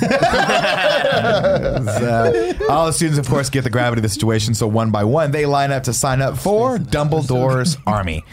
Uh, really quick here, just, yeah. uh, they they do this at the Hog's Head, which is like kind of like the weird shady bar at the end of Hogsmeade, and uh, there's a kind of important descriptor of the bartender. Uh, all they really say is he looks familiar, but they can't place why he looks familiar. Uh, and I'm just future. and I'm just I'm just dropping that in there, just uh, just Got for, it. Just You're so gonna need just that. You're you're gonna need that later. This is the one later. bar that doesn't need a, a field trip form. Well, no, like uh, No, the- he got the filter form from He his, got it from his, Sirius. his Sirius. Right. yeah, yeah, But yeah, you yeah. think it would be null and void because Yeah, the man's yeah. a wanted criminal, but whatever. Getting Dumbledore- fast and loose. Dumbledore gets Guys, it, though. you want to come try the? You want to try this marijuana for the first time? Let's, let's get, get my cheek. Get in the jam, man. Uh, walking along the hallway, uh, of course, Umbridge knows that someone's up to something, so she tells Filch to make another decree disbanding all student organizations. Uh, walking along the hallway, um, Longbottom Longbottom comes across a room that he's never seen before, and it's the room of requirement, also known as the come and go room. Which I thought was fun. You know Never why. thought about that. You know why. Uh, it always appears when someone has need of it. It's brilliant. Uh, Hermione's like, "Good job, man! You found this room." And Longbottom's like, "I don't know. I had a plant." in my Again, hand." just another like J.K. Rowling, like forget what you know, like you know. Fuck it. Let's just have a room We need here. the secret room. Why It's not? Perfect for it's them like train. Hogwarts wants us to fight back, is what she says, and I like that. Uh, and then the Dumbledore army has their first training session. Neville sucks at Expelliarmus. Uh, Filch is trying to track the students coming going into the room, but he's just a complete moron. Uh, Harry teaches the team Stupefy, uh, Stunning, Stupefy. Nigel first, not bad. Then Ron versus Hermione, and they have a cute scene where Hermione just fucking owns his ass. Love and then. Fred and George are like, "You're an idiot." He's like, "I let her do that." And they're like, "Mm, "You're tall. It's, you're pretty and Yeah, tall. It's fine." Stay tall. And then The the, latest- kids get hungry, and then like chicken nuggets appear, and they're like, "Oh, it's the nuggets of wisdom." They appear whenever somebody's in need of. Whatever. Spicy. I- Whatever, J.K. Whatever. There- there's I'm- a scene. I'm in. There's a scene where um they're, they're explaining the rules of that room, and Ron is like, "Oh, so if I need a toilet," and then I guess a toilet appears because Hermione's all like, "Oh, cool, Ron." Oh, and she's it's just like, like, what a weird scene to not show the fucking toilet. you know? no, she she just makes a joke like, "Oh, that's really mature of you." Like And she kind of. And I- th- they do tease this actually in Goblet of Fire. There's like a dinner that they're all having. It's at the Yule Ball. And, Oh, yeah. Uh, Gr- uh, Dumbledore is like, yeah, like I would hate to learn all of the secrets about Hogwarts because it's like great to like learn random things. Like randomly, I needed to like go to the restroom and Walked boom, into a like a like random like a random room like popped up and had like so I could relieve myself. And it was like it's a little little seeds being planted. But in reality, we know he would have just shit his pants and magicked it away, right? The Floo network. Right, J.K. Rowling. The Poo Wherever Network. you are. nice, dude, nice. Uh, uh, Dolores Like, comment, subscribe. makes another degree, a decree warning all students will submit to questioning about the illicit activities that have been happening. Uh, we see students pouring into her upstairs office as she's pouring them cups of tea, presumably with uh, the Veritaserum in it. Veritaserum, is that what it said? Uh, The truth serum in it. Uh, worth noting that Harry is wearing a cardigan here again, uh, which makes him. He, as he starts to progress through these scenes, we start seeing him more in a prof- professorial role. Um, he want he goes over to help Cho with a levitation spell, and man, oh man, is A lot he of things starting to levitating. get hot. Uh, Fred and George fuck with Talking about Filch. his wiener, Kevin. No, I know. I just don't like him, Cho. I don't see it. I see it in my dreams. Uh, Dolores has recruited Malfoy and his crew for the Inquisition Squad. Uh, Harry gives a rousing speech. to the- Inquisition Squad. Yeah. Not a good name. Not a good name. You know. Uh, he gives a rousing speech to the student. Every great witch and wizard in history has started out just like us. If they can do it, so can we. And then do we see Ginny just fucking taking to this like a fish to water? She just blasts the shit out of a dummy and turns it into ash. And then Neville finally gets the hang of Expelliarmus. And then it's holiday time, uh, uh, and we're not meeting again until after the holidays. Nailed People are like, you know what, Harry, you're actually really good at this. And he's like, you know what, I am good at this. I should do this for a living. A cool fact here since the film would include wand dueling at an elite level, a specific wand choreographer, Paul Harris, who's actually a professional dance choreographer, was brought in to design the style and technique of this highly unorthodox way of fighting. The result consists of five basic spellcasting moves, with each of the actors were then allowed to adapt slightly to fit their own character. So, for instance, Lucius Malfoy would have a very formal and somewhat stiff fighting style, while Sirius Black uses a snappy and more spontaneous street fight style. Hell yeah. They ah. could have used that for part four, fight. where fucking Harry just. All right, Nobody but you had a problem with Yeah. how he He was. was- But he had a big Harry part. This is- Harry Styles. Just stupid stance. core. You don't look Core core. strength. Fucking dudes. He's- He's a little kid. Dude. Inept, He was scared. He was about to die. on to Dumbledore Now, should- I mean, he's a 15 year old Voldemort should have killed him there, dude. Either way, Ron for and magic. Hermione leave Harry uh, to go over to talk to Cho, uh, who is looking at a picture of Cedric that has uh, been paste, uh, taped to the mirror. Harry heard Umbridge gave her a particularly hard time the other day, and she said it's worth it. Learning all this makes me wonder if Cedric had known it. Um, and Harry's like, actually, Cedric did know all this stuff. He, he did, but just Voldemort was better. It's like a weird thing to say to her because Yeah. it's like no matter what, he was Yeah, it's fucking like ice. this is weird. Well, we It's just like got too outplayed. soon, not soon enough. It's all the things. Cho tells him that Harry is a really, really good teacher. She's never been able to stun anything before. Uh, and then she notices that they're standing underneath the mistletoe and like a big, a big thanks to the room requirement because you know that's that put that there. Yeah. Uh, Harry tells her that's probably full of Definitely nargles. everyone. Or, I uh, love this line. and Cho's like, is that something that I should be aware of? Like, do you have how long have you had nargles? Are those things something that you can like cure with penicillin? And Harry's like, don't worry about it. Don't worry about it. And then No, of he's like, I have no idea. Is what he's yeah, he's like, I, don't, I she's like, love what's how a nargle? He's like, Yeah. It's such a great comedic reply. Yeah, She's like, "What the yeah. hell's an nargle?" He's like, "I don't know. I'm just I'm just talking because I'm like nervous and I'm kind of whatever." And then they share a kiss, and it's nice. And you see in the background, fucking on the photo, photo uh, Cedric just being Cedric's like, yeah, get that shit, dude. Make money, make Huh? You think he's for it? Oh yeah, I think he's like, look, I'm dead, bro. Fuck, get it, bro. it's it. good. He's like, I'm hanging out with Moaning Myrtle up, upstairs. It's gonna be good. It's gonna be good. She's thirsty. Uh, later that night, Harry tells She, Ron I mean, she was, dude. Yeah. and Like, we Hermione about not- the kiss, and he says it was really wet because she was crying, which was sad. Uh, and and then Hermione, he's like, that's weird. And Hermione's like, dude, weird. obviously she's going through a lot. She feels bad about Cedric. She she likes Harry, but she's probably conflicted about that. There's all this shit happening at the school. All this stuff's going on. Uh, and Ron says one person can't possibly feel all those emotions or they'd explode. And Hermione tells him that he's got the emotional range of a teaspoon. And So then they all fucking laugh Yeah. at Ron. Ron's like, yeah, you're right. I'm dumb. It's, Yeah. a, it's, It's- a, it's a scene that I think could have easily been cut and could have been shown up like you know in an extended scene with like a or an extended version or special scenes or whatever. What's the word I'm looking for? Special features. Yeah. Mm. But I'm glad they left it in because I I do think it shows a cool sort of chemistry between all of them and how they how they fuck around with each other. Yeah. You know. But it just like I, I hate how dumb it just makes Ron seem. Like people can't feel that much. but I also, but I think more importantly though, there is that now flirtation between Ron and Hermione, where she can give him shit and he doesn't take offense to it, and they're, they're starting to have that that level of a relationship. I don't see it at all. Really? I, mean, I know the spoilers of things for that. Mm. I do not see any hints at all. What? Uh, the that whole night- time you just watch her Hermione. She's super I- into it. yeah. I, I wish I, I you know again you have sort of hope for Harry and Hermione. No, you don't. You do though. You do. No, that's a bad. But mix. then, but then she makes a line of like, "Well, I did notice that Cho was looking at you the whole time. Yeah. like that's one thing I noticed." And she's like, kind of like excited about it, and you're kind of like, "Ah, man, Yeah, that's the I- first yeah. real time where I'm like, all right, that's not. they're a cutting thing. this off." You're Yeah. just best friends. Yeah. yeah. But even though J.K. Rowling after the fact was like, "Yeah, we should have, Now she had no, no. should have put them together." Hermione should have fucking married Viktor Krum. You know. He's Jack now. That night, Harry has a dream that Mr. Weasley was attacked in the Ministry in the Orb Room. Uh, they take him to Dumbledore, who asks if he was. He was like, "Were you standing next to the victim, or were you standing above the victim?" Which is an interesting thing. Uh, Harry thinks that he might have been. Like we get the, the picture that Harry was actually in the, the attacker's eye, or mind or in their body. Uh, Dumbledore starts to give out orders to the portraits of the old headmasters. Make sure Arthur is found by the right people, which I thought was cool because they can go from portrait to portrait, so that the actual people in the portraits can go to other portraits in the ministry, and like it's fucking awesome. I love that It's concept. cool. Like wherever the portrait is, they can communicate with that other version of themselves. It's dope. Such a cool touch. Love it. Uh, they talk about the thing Voldemort didn't want, uh, then didn't have the first time around, and Dumbledore keeps ignoring Harry until Harry gets this flash of fucking rage that he wants to kill Dumbledore. And he's like, "Look at me, goddammit!" And then he screams, Look at me. It's to quiet the voices in his beautiful coiffed head. Uh, Dumbledore s- uh, snaps to attention. and Is like, w- he's like, "What's?" Harry's like, "What's happening to me?" Just then, Snape enters, uh, and he says, "We can't wait, not even until morning. Otherwise, he'll be vul- we'll be vulnerable." So Snape takes Harry down to his lab. Uh, they're let's see. Uh, oh, he's, and, he, and explains to him, listen, there's a connection between you and the Dark Lord's brain. Let's hope he doesn't know about it yet.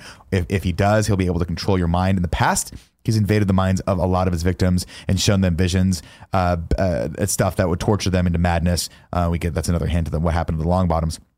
Uh, only after, well, actually, it's not a hint that happened to Longbottom. Excuse me, that was wrong. Uh, only after he had had them begging for death, after he's extracted the last drop of agony, would he finally kill them. And Harry's like, all right, we'll start this shit. So Snape starts teaching him the art of occlumency.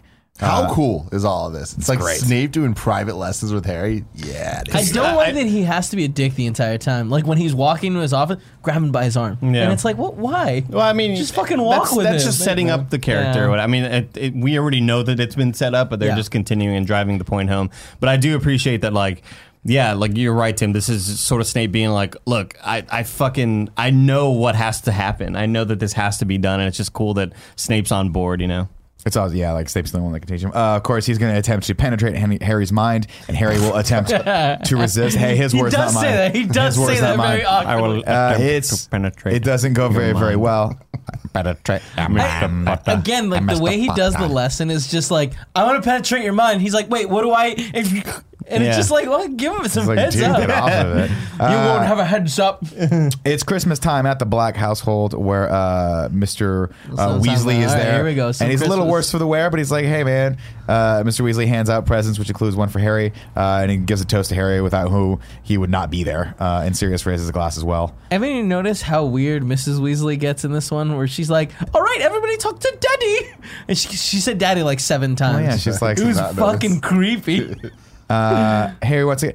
I forget. Uh, I made a note here, um, Barrett. Wasn't there a point? I think we've already passed in the books where Harry gets a present that's like an ugly sweater, and it's made. They make a point that it's his first ever Christmas present. Well, that was I in think the he gets it one. from Miss Weasley. yeah, that was in the first yeah, one. that was was, that was one? yeah, that was Sorcerer's Stone. Yeah. She, Okay. she makes a uh, sweater for him every year, like That's she right. does the, the rest and Ron's of the like, kids. it's ugly, and he's like, I love it. It's the best thing I've ever gotten because Yeah. no one's ever Yeah. gotten me a present before. I can't remember if that was actually he usually in the he movie or gets like not. socks and soaps. Yeah, like the the Dursleys will always Yeah. give him like just the worst fucking. It's like a presents. toothbrush that can make a shiv and I- you I- just pennies. stab Dudley. There's something about this scene that like everything Mrs. Dudley does Well, is it's so off- creepy. it's 'Cause- off-putting. Huh? Well, it's off-putting because Yeah. she's doing that thing that moms do, where she's like, everything's fine. Everything's Yeah, fine. And, like, Yeah, everything's yeah. not fine. Well, she He's nailed it. fucked up. Yeah. And like the the world is not in a good place right now. Uh, Ron opens his gift and she's like, "It's exactly what you wanted." And it's like, "All right, chill out, mom." Yeah, mom." they're trying to convince you. Uh, Harry once again runs into the Kreacher, uh, and then Sirius sends him away. Turns out uh, this is Sirius's parents' house. This is where he grew up. Uh, he offered it to Dumbledore as HQ, uh, and then we go through his family tree, which is uh, painted on the wall or his wallpaper on the wall, uh, which includes uh, his d- deranged cousin Bellatrix Lestrange. Uh, his mom, of course, he, he reveals his mom, of course, burned his picture off of a wall after he ran away. Uh, he's like, he was a charming woman. I was only 16 when that happened, and she basically completely fucking burned me out of her existence. Um, and, and and Harry asked him, he's like, well, when you, were, when you ran away when you were 16, where'd you go? And he goes, your dad's. I was always welcome at the Potters. And I think that's really, really cool. really Uh, and he's like, you know, you two are really a lot alike. And Harry's like, I'm not sure. Uh, he's like, when we saw Mr. Weasley get attacked, I think I was the snake.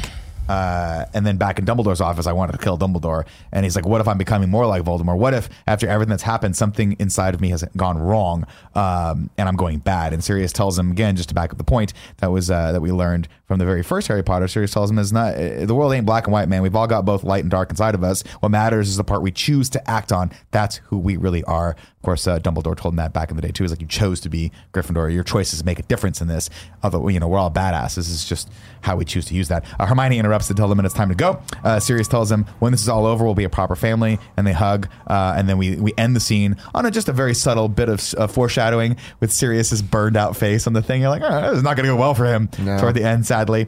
Uh, springtime, Harry leaves. Before we get to springtime, Oh, though, Nick, oh, oh. let me tell you that this episode's brought to you by Postmates. Andy, how often do you use Postmates? Oh my god, way too often. Yeah. What do you get with that Postmates? I always get the house special. Mm-hmm. How special, no matter where it is. When you need red wine at 4 p.m., Gia, sushi at 9 p.m., Joey, a breakfast burrito at 8 a.m., Kevin, and ibuprofen at 10 a.m. Hey, you know what? Me. I was gonna say chicken katsu you curry. can Postmate it. Postmates is your personal food delivery, grocery delivery, whatever kind of delivery service all year round. Anything that you are craving, Postmates can deliver. They're the largest on demand network in the United States and offer delivery from all of the restaurants, grocery, and convenience stores and traditional retailers you could possibly want or need. It's 24 hours a day, 365 days a year service. Postmates will bring you what you need within an hour. No more trips to the store. You don't even need to know where the store is. Wow. Postmates will deliver anything to you. I love that bit. That's a good bit there. Uh, download the app for iOS or Android for free. Browse local restaurants and businesses and track your delivery in real time. For a limited time, Postmates is giving listeners $100 of free delivery credit for your first seven days. To start your free deliveries, download the app and use code Kinda Funny. That's code Kinda Funny for $100 of free delivery credit for your first seven days when you download the Postmates app. Anything you need, anytime you need. That's need. an awesome deal, no joke. Postmate it. Yeah, man. uh, download Postmates and save with the code kind of funny. K I N D A F U N N Y. Also, shout out to HelloFresh. HelloFresh is America's number one meal kit. You get easy, seasonal recipes and pre measured ingredients delivered right to your door. All you have to do is cook and enjoy. HelloFresh makes cooking delicious meals at home a reality, regardless of your comfort in the kitchen. You can say goodbye to endless grocery store trips and takeout food. HelloFresh has you covered. You can break out of your dinner rut with HelloFresh's 20 plus seasonal chef curated recipes each week. Uh, Jessica Alba now has some curation there too. So if you want to eat like the Alba, you could. Angel. Um, there's something for everyone, from family recipes to calorie smart and vegetarian, and fun menu series like Hall of Fame and craft burgers. Dark Angel. Dark Angel. Dark Angel. Dark Not Angel. Not Angel. It's like the Buffy the Vampire spinoff. Oh, man. You can add extra meals to your weekly order as well as yummy add ons like garlic bread and cookie dough. Easily change your delivery days, food preferences, and skip a week whenever you need to. Gia's making some cherry balsamic pork chops with garlic herb couscous and roasted broccoli this week. The food's Dude, so nice they over, named man. it twice. What's up? The food's so nice they named it That's, twice. that's how you do it, man. Uh, for $80 off your first month of HelloFresh, go to HelloFresh.com slash morning80 and enter morning80. That is, get $80 off your first month of HelloFresh. Go to E H-E-L-L-O-F-R-E-S-H dot com slash M-O-R-N-I-N-G 80 and enter morning80. Uh, it's like receiving eight meals for free. You're going to want to do that. You missed some gold. Thank there. you, Helen. I, I'll go back and watch the Oh my episode. god, that was really funny. Angel. I didn't. I, I looked was at you like- immediately because I was like, I did not get that right. I was like, is that just a cover? felt that way. You're like Jessica Alba. What an angel. I was like, Angel, Jessica Alba. She has like cure Angel. I looked at Carol. I was like, I, I, no. I couldn't tell if you were doing like a Phantom Menace joke. And Dark you- Angel. She had Yeah. that show, Dark Angel. Didn't she also dress like an angel in uh, Idle Hands? Oh, Oh, yeah, there yeah, we go. yeah, That's why I yeah, said yeah. Angel. She did. That's why I said it. Go. It's a good scene. Speaking of beautiful angels, Oh my god. back to the plot. Uh, Hagrid's back, baby, and, and Harry's like, dude, what and a Harry's like, you know what, Cho, I gotta, I gotta peace out because my boy Hagrid's back. We gotta figure out what's going on. He's so stoked. It's like, Man, he's damn, very dude. stoked. Bros Uh, when they before get there, hoes. uh, Umbridge is interrogating him as to where he has been, and Hagrid lies and tells her he's been away for his health. You know, a bit of fresh air. And she says, you know, yeah, I guess as gameskeeper, must be hard getting fresh air. Um, that must be difficult. Uh, she says, don't bother unpacking, which leaves a very uh, and leaves very happy with herself, even going as far as spraying a little bit of perfume on Harry's or Hagrid's shack because it's stinky. Uh, uh, Hagrid lays it down for the kids. Dumbledore sent Hagrid to parlay with the Giants to convince them to join the cause because the Death Eaters were there too, uh, trying to then again uh, to join Voldemort's team uh, outside. There's a storm coming, a literal and figurative storm coming, uh, and then we get I what I think is just the coolest, one of the coolest dude. scenes. Really where cool. we find we we, we uh, catch up with where Bellatrix Bellatrix Lestrange is. She's been held in Azkaban, and she's like in one of the cool like Azkaban prison guards that we saw Sirius wearing in, in Prisoner of Azkaban, and then just the fucking wall gets blown out, and then we see Azkaban just this. Cool. We cool, finally like- see Azkaban. Yeah, we see yeah. the pyramid, rad. like it's like this uh, t- triangle, Triangle like, prism building, fortress prism thing. fortress in the middle of an ocean, and part of it has just been blown apart. And then Bellatrix just like screams and cackles as she's laughing so and good. realizing that she's being broken out. It's like the raft. and it's played by um, Helen Bonham Carter, who is fucking awesome in everything So she does. good. Uh, ba, ba, ba, ba, ba. Uh, of course, Everybody's looking Hagrid- at their dark mark. Everybody's looking at him like she licks hers. Yeah. It's like sexy but weird. Yeah, I like it. Worth noting that uh, Hagrid was a little beat up as well. Uh, Seamus comes to apologize, and he's like, "Man, we read the prophet. It's just just not adding up. And I'm sorry, man. I believe you now." And Harry's like, "You're fucking dead to me. Go suck on an egg." You son of a bitch. Uh, in the room of requirement, Harry and Neville chat about what's happening, to what happened to his parents. Uh, they have a nice little touching scene where he's like, Bellatrix Lestrange has escaped uh, from prison. Uh, guess what? 14 years ago, she used the Cruciatus curse to torture my parents uh, for info and basically torture them crazy. And Neville's like, I'm not really um, ready for everyone to know that, but I do want you to know that I'm proud to be their son. And Harry says, you know what? We'll make your parents proud, Neville. Like, we're going to we're gonna make him proud, which is a good little scene. Uh, later that day, te- Harry teaches, starts teaching the Patronus charm, uh, and it turns out Harry's just a better teacher than Lupin all around because he teaches everyone how to do a Patronus very, very quickly. He Says, of course, there's two levels. Uh, one is just a, a shield, and the other one is a full blown Patronus. And one by one, the kids start mastering this, uh, which is really, really hard. One of the kids is like, "Well, you can do that," and I like, did not yeah, know where you're gonna go with that, Nick. What? When you said master, like I just like my mind just assumes. What are assumes these you're, kids doing? you just I started guess that- masturbating. is what I just showed you. I Yeah, yeah. You know what? Why don't you clean it up a little bit? Okay, this is a kid series. Uh, Hermione, of course, produces some sort of like otter. What, what's her Patronus, Barrett? Yeah, it's an Yeah, honor. it's a sea otter. It's a cute little otter. Dope. Uh, Ron has a hound and Luna has a little rabbit. Uh, turns out, Harry, yeah, great t-shirt, knocking this out of the fucking water, like just crushing this until, of course, the wall gets blown apart. And we look through and we see Umbridge. She's This like, I got fucking this. bitch, dude. Hey, Yep. have we?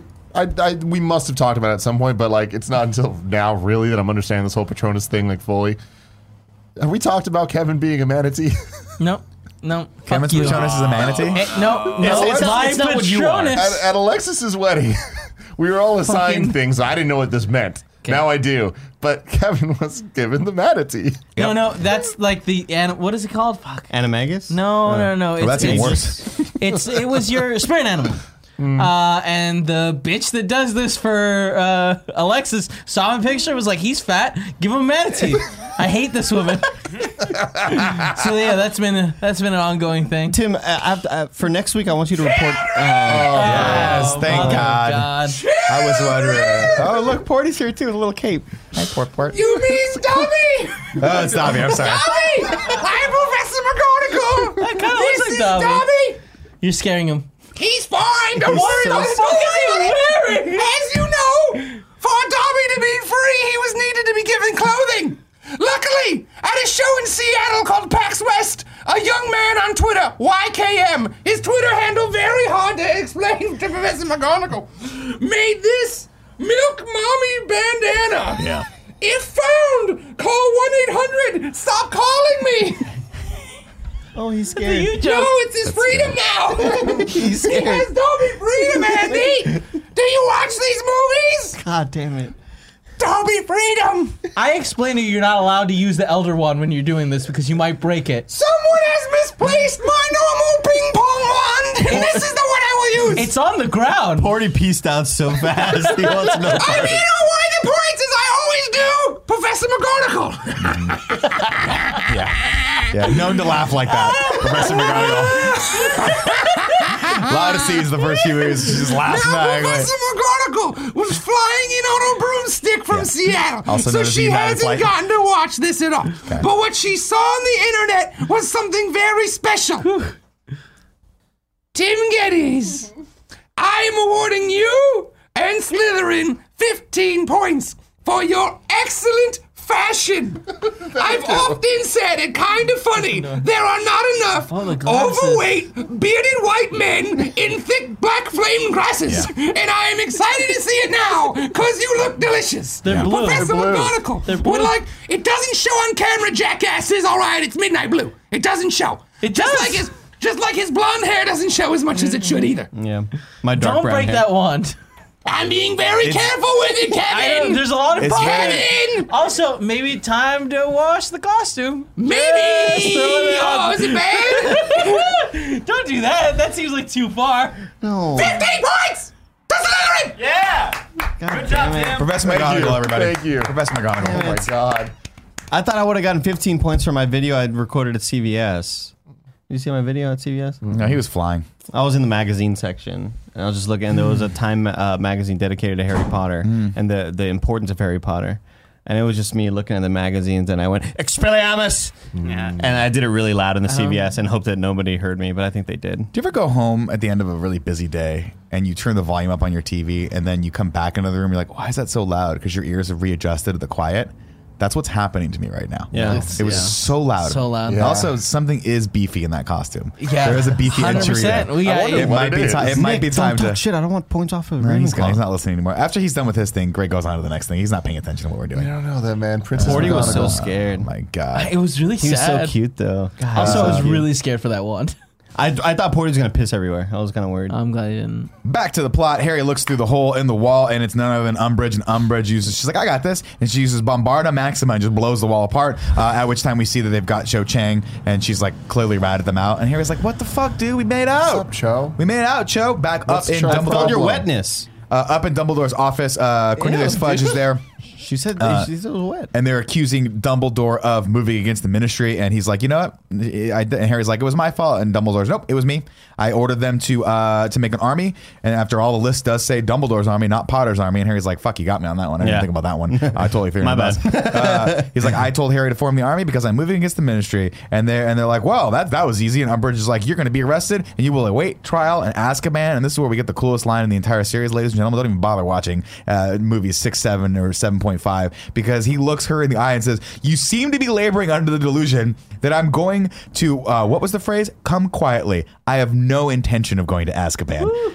And just then. The Phoenix Fawkes, the Phoenix flies in, and as he flies overhead, he claps his hand and just gone. Gone. All right.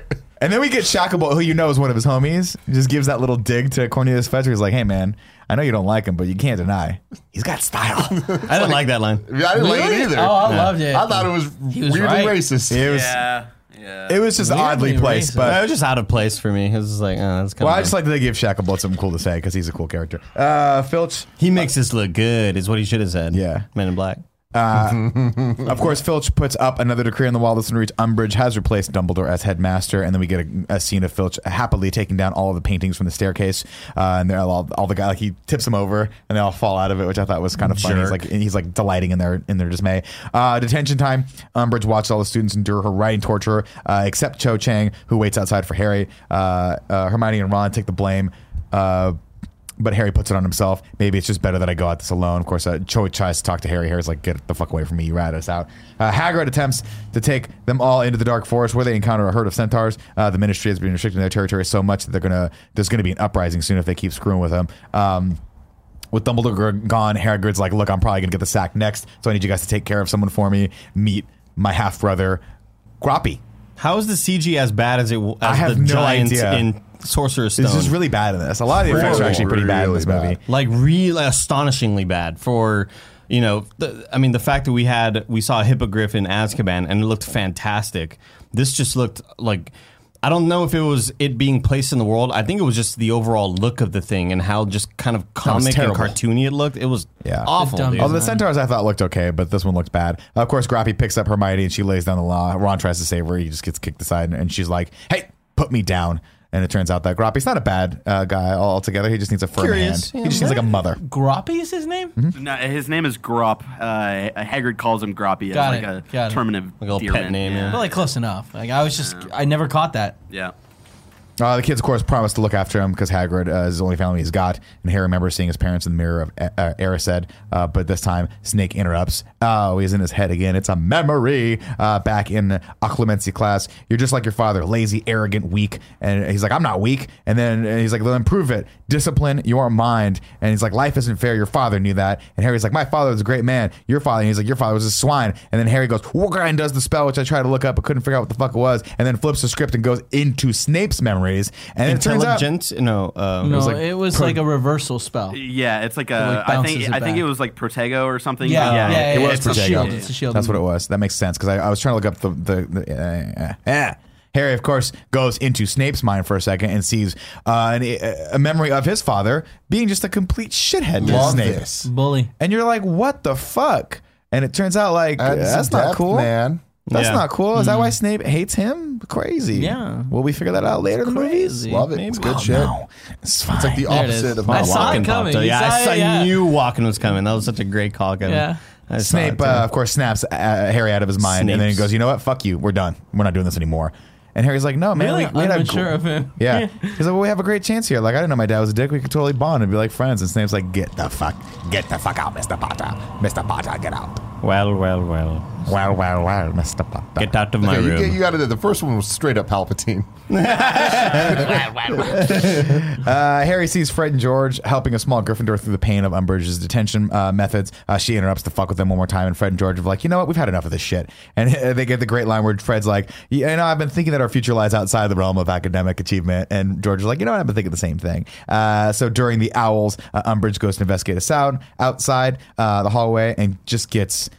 bamboozled by Fred and George as they uh, they kick by her on broomsticks, uh, kicking up all sorts of havoc and shit with firework spells. Uh, they finish off Umbridge with a giant dragon that destroys all of the decrees posted outside of the Great Hall. This in the book is so fucking cathartic when this happens So much cooler in the book. because Fred and George just I don't know if you g- understand the gravity of this, but Fred and George basically like have lit their entire academic career on fire and just leave Hogwarts. Uh, and then of course, as they're leaving on brooms, the kids go out to cheer, and we see a giant W in the sky. Like, all right. and I'm like, Good baller. for you guys. Which- Baller. I have mixed feelings on this scene because half of it is very cathartic and awesome, and half of it's just like corny and weird, like in a way that I feel like this movie so far hadn't been. Like when the dragon kind of comes and takes over, and she's like running away. Yeah, it's like Fellowship of the Ring. yeah. It's very like, like ah, Yeah, it's like- magic shit. Like you know, it's not going to affect you. Like you're an adult. You're, you've been Yeah. here. You've been Yeah. here. Yeah. You know this. Yeah, the- Kids have scars in their hands right now. Yeah. the, the way they leave is a little different. Like they do the fireworks at one point in the book, but how they like their kind of like final like thing is they basically make an entire swamp on like one of the floors, and it like it they can't like fix it, and so uh, yeah, they like kind of get like ran out, and they like even advertise of like ah it's uh uh we we now you can order like our products. We are Weasley's Wizard Wheezes or something like that, and uh, they. Alliteration. Uh, so basically, they left. yeah. They left academia to start their company Yeah. and did it with a bang. Good But if they left the school without graduating, wouldn't they have like get, lost their wands? Steve Uh, Jobs. well, like, dropped out, uh, uh, seventh year is optional, and seventh It's ye- optional? Yeah, seventh year is only you need to go for like that specific, um, uh, fucking like job careers. Emphasis. Yeah, yeah, yeah. Yeah, if you want to go in to before? be an or. Uh, amidst the celebration, of course, Harry faints. He sees another vision of Sirius, this time being inter- uh, tortured by Voldemort. Uh, Voldemort needs that prophecy. Harry sees the orb once again through the tortured screams of Sirius, uh, and then recognizes the door. Uh, he's seen that door before, the door uh, through which the orb is being stored. Uh, it was the one where Cornelius Fudge and Lucius Malfoy were talking in front of uh, before his trial. Hermione, of course, smartly is like, dude, this is totally a trap. Like we know that he's got a So connection to your brain. Voldemort could be doing putting this in there, and Harry goes, either way, I can't take the, the chance. of serious trouble, I need to go save him. Like one or the other. Touche, Voldemort. Uh, they had. They're like, well, how are we going to get into the Ministry? There's only one chimney in the entire uh, entirety of Hogwarts that's unsurveilled. Uh, that's not being surveilled, uh, which is Umbridge's uh, chimney. It's like, cool, we'll just head up there. Um, and uh, Harry once again tries to let the kids. He's like, "Hang back, everyone! This is I got to do this." And then Hermione says, "When are you going to realize we're all in this together?" We and of team. course, unfortunately, Umbridge was standing right behind them, and she's like, "Well, uh, that you are, and I've, now I've got you guys." Uh, Umbridge has caught them with the help of Malfoy and the Inquisiting crew. Uh, she calls Snape. Who comes in to tell her that all of the uh, Veritaserum has been used up? You used the last of it, of it, if I'm not mistaken, on Cho Chang. And Harry's like, "Fuck! if I'd have just listened to her, we could still be making out, snogging." Before Snape move can on. leave, though, Harry passes him a very, a very, very subtle message. Uh, he just screams out, "He's got Padfoot at the place where it's hidden," and everyone's like, "Well, that's cryptic as fuck." Obviously, Snape is in the know. Now I can't trust him anymore. I love that That's- Snape's just like, I have no idea what the fuck he's talking Yeah, I about. no idea.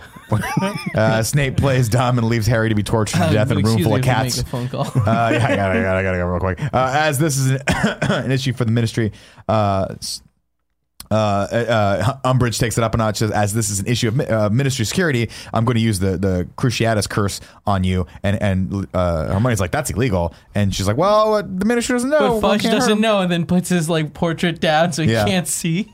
Uh, Hermione, of course, thinks fast, and she says, "Tell him, tell him where Dumbledore's secret weapon is." And they're like, "What the fuck are you talking about?" Of course, that secret weapon. Uh, they take Umbridge out to the dark But forest. also, like, she slapped the shit out of him. oh yeah, she slapped him in his face. It was a good slap. like, what? takes him out of the forest, and she's like, "There is no secret weapon." They look down and they see the broken, the snapped off uh, uh, rope for where Groppy used to be held, and she's like, "There is no weapon, is there? You guys are just stalling for time." That's when the centaurs come in, and they're like, "Yo, we don't like you." You're the one that causing us all this trouble and restricting our lands. And then uh, they start shooting arrows at her, and she just owns their fucking asses, proving that they are, she is way more powerful than these centaurs are, even though they're magical creatures. She wraps the rope around one of their neck and starts uh, strangling it. And thankfully, Groppy comes in finally and was like, "Hey, I'm back," and just picks her ass up and is like, "I'm gonna eat your face like I'm a titan."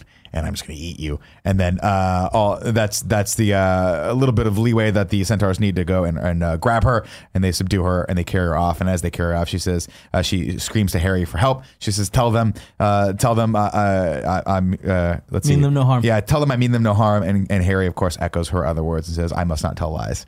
Yeah. And let them just presumably carry her off and just fucking destroy her. Yeah. I'm assuming my in my in my brain, I'm like they're gonna just like draw and quarter her, just like rip her apart limb to limb. But Yeah. I think they actually don't do that much to her. Uh, they don't do anything. They don't know. No, wait, but they do. She ends up going to St. Mungo's. yeah, I think they like drive her nuts. Well, they end up like she ends up getting arrested or whatever. Like it shows in that in the paper. No, she just gets fired.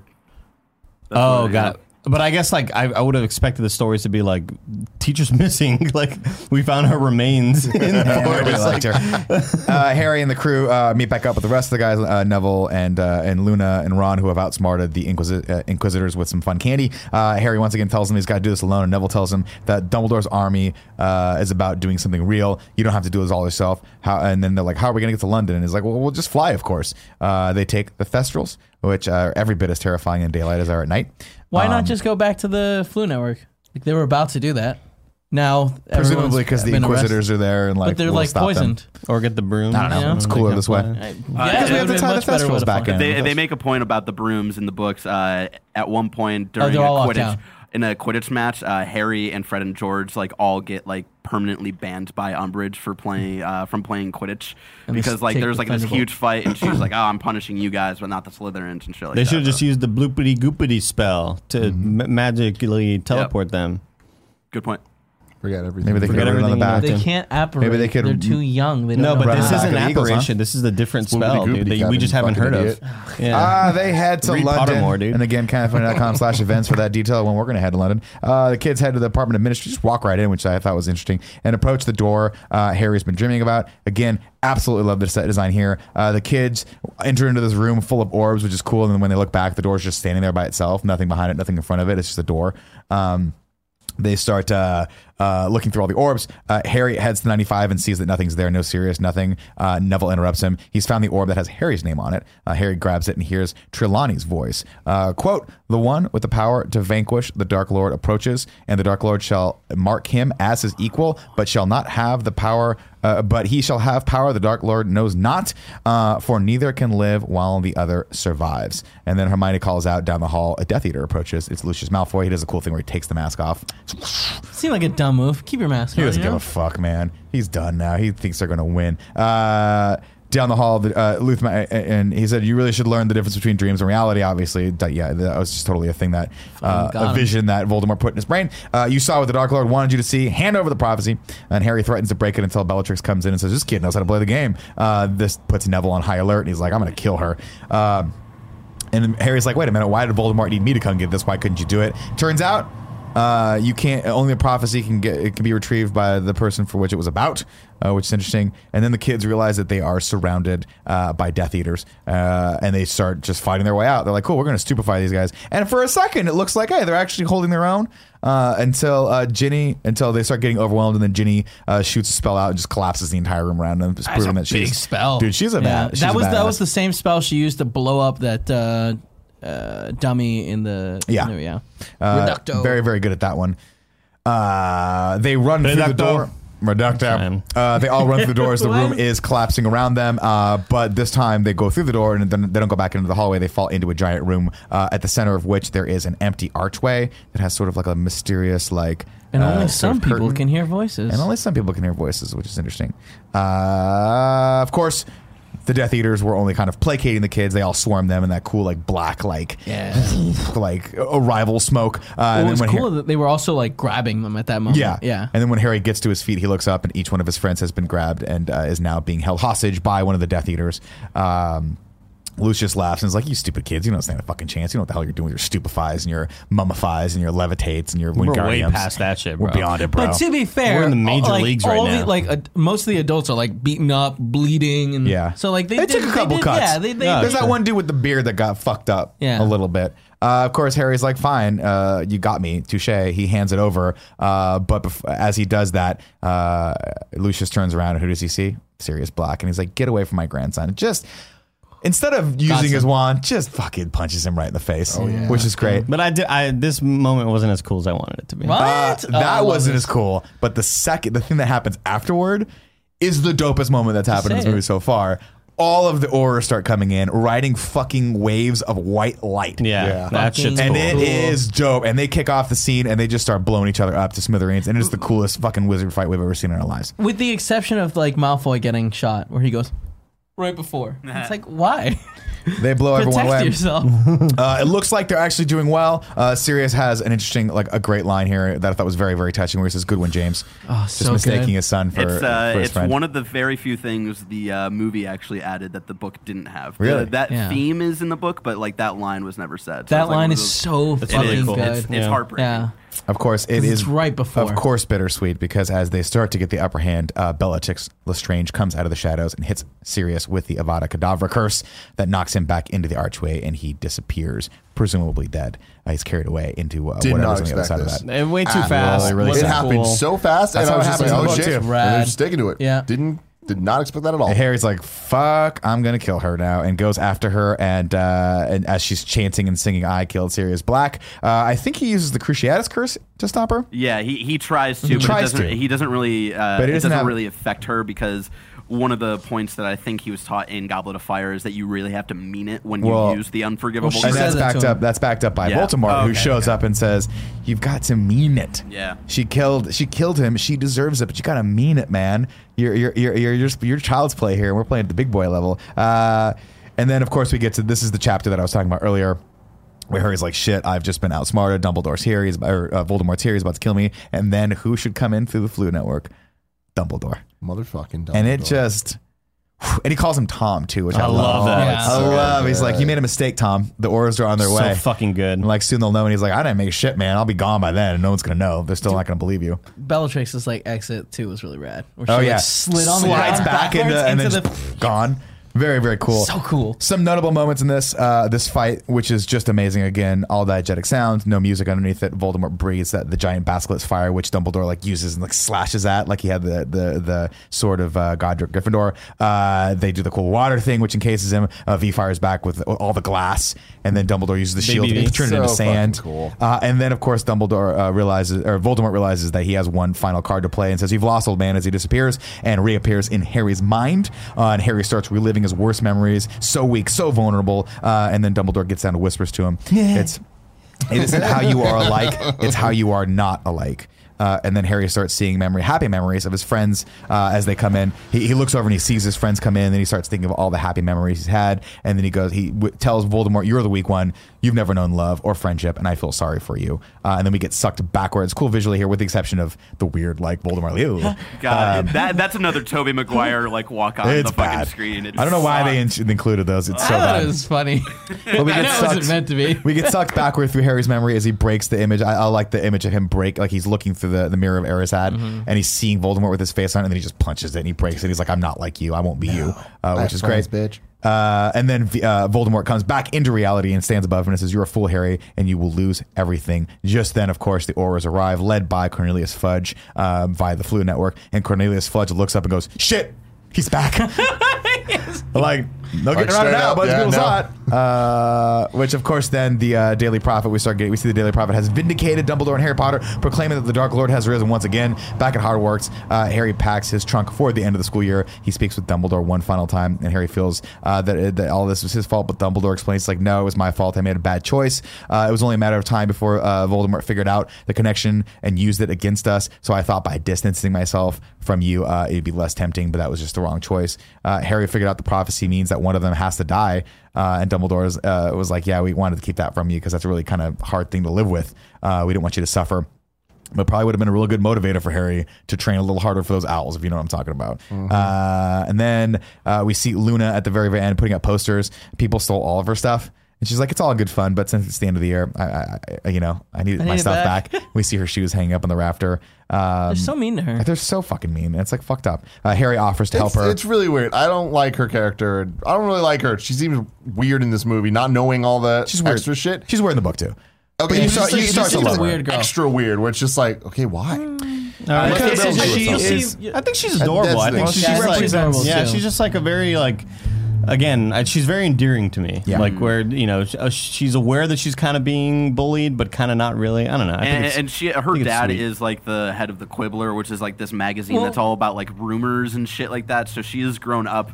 She's been raised by this person who like kind of make things up to like sell magazines and shit. So she grows up believing that. I mean, like, I think he Nargles- believes them, Yeah, no, Like he, he bel- yeah, he believes all this shit too. But he's like all of these like creatures and like weird shit. Like, yeah, like She's if the she type would- that's like, well, I don't have a cell phone because it gives you brain tumors, and they're Yeah. like, well, that's not like. I mean, But she believes it, you know. Yeah. I just think it's another good example of like she should have been in other movies, so that when she is here, it's like, oh, okay. I think we that's at what's least know who you happening are. for the future now. Yeah, and, I- and that's fair, but just in this movie, just felt really out of place. Uh, Harry, of course, helps her. He's like, "Hey, I can." Uh, offers to help her find her stuff, and she says, "You know, what, that's all right. The things we lose have a way of coming back to us in the end, if not always uh, the way we expected." And she goes, "I think I'll go have some pudding." Just says, "I don't care. I don't care about my stuff." She's she's younger, right? She's Jenny's age, yeah, she's. so I think uh, that's she's why Jenny we don't User. get more of her. Yeah, she's a, a Yeah, we don't years meet her until this book uh, as well. yeah. I do. I do like that conversation though, like where Harry's just like trying to help her. Like, hey, are She's you like, sure "It's okay. don't-" Like we can just go a yeah, different way." It's really, it's I really like cute. Yeah. Uh, the kids, uh, the whole gang walks back. Now we've got the crew together. So, so it's not just the three of them. Now we've got Neville and Luna and all those people behind them, uh, and Ginny as well. Uh, they walk back toward the Hogwarts Express. Uh, and then, uh, even though we've got a fight ahead of us, we've got one thing, uh, Harry mentions, even though we've got a fight ahead of us, we've got one thing Voldemort doesn't. We've got something worth fighting for. Uh, and the whistle blows on the Hogwarts Express as the kids climb aboard. True, true. That is the end. There's some good in this Of the Order world. Frodo, and it's worth fighting for. But at the end, we're just going to go to this weird place. Let's call it heaven, I think. Fucking God, Let's us. go to heaven. Boss baby Instead book of quarter. yeah, I got you. I feel like you forget it every no, week. you did it. You're an idiot, boss babies. He read the books. No, you got to do it again. Do it again. Come on. Boss babies, book corner. Boss babies. He read the books. What's up, everybody? Welcome to another episode of Boss Babies Book Corner, a podcast within a podcast where I share the most important details from the Harry Potter books that were cut from the movies. My name is Barrett Courtney, and this week we are talking about Harry Potter and the Order of the Phoenix, which comes in, Timothy, at 870 fucking pages. It's a big old book. That thing is chonky. It's chonky, and it's the chonkiest book in the entire series. And the, the time that this movie came out was the shortest movie of the series, but then it gets uh, beaten by I think seven part two.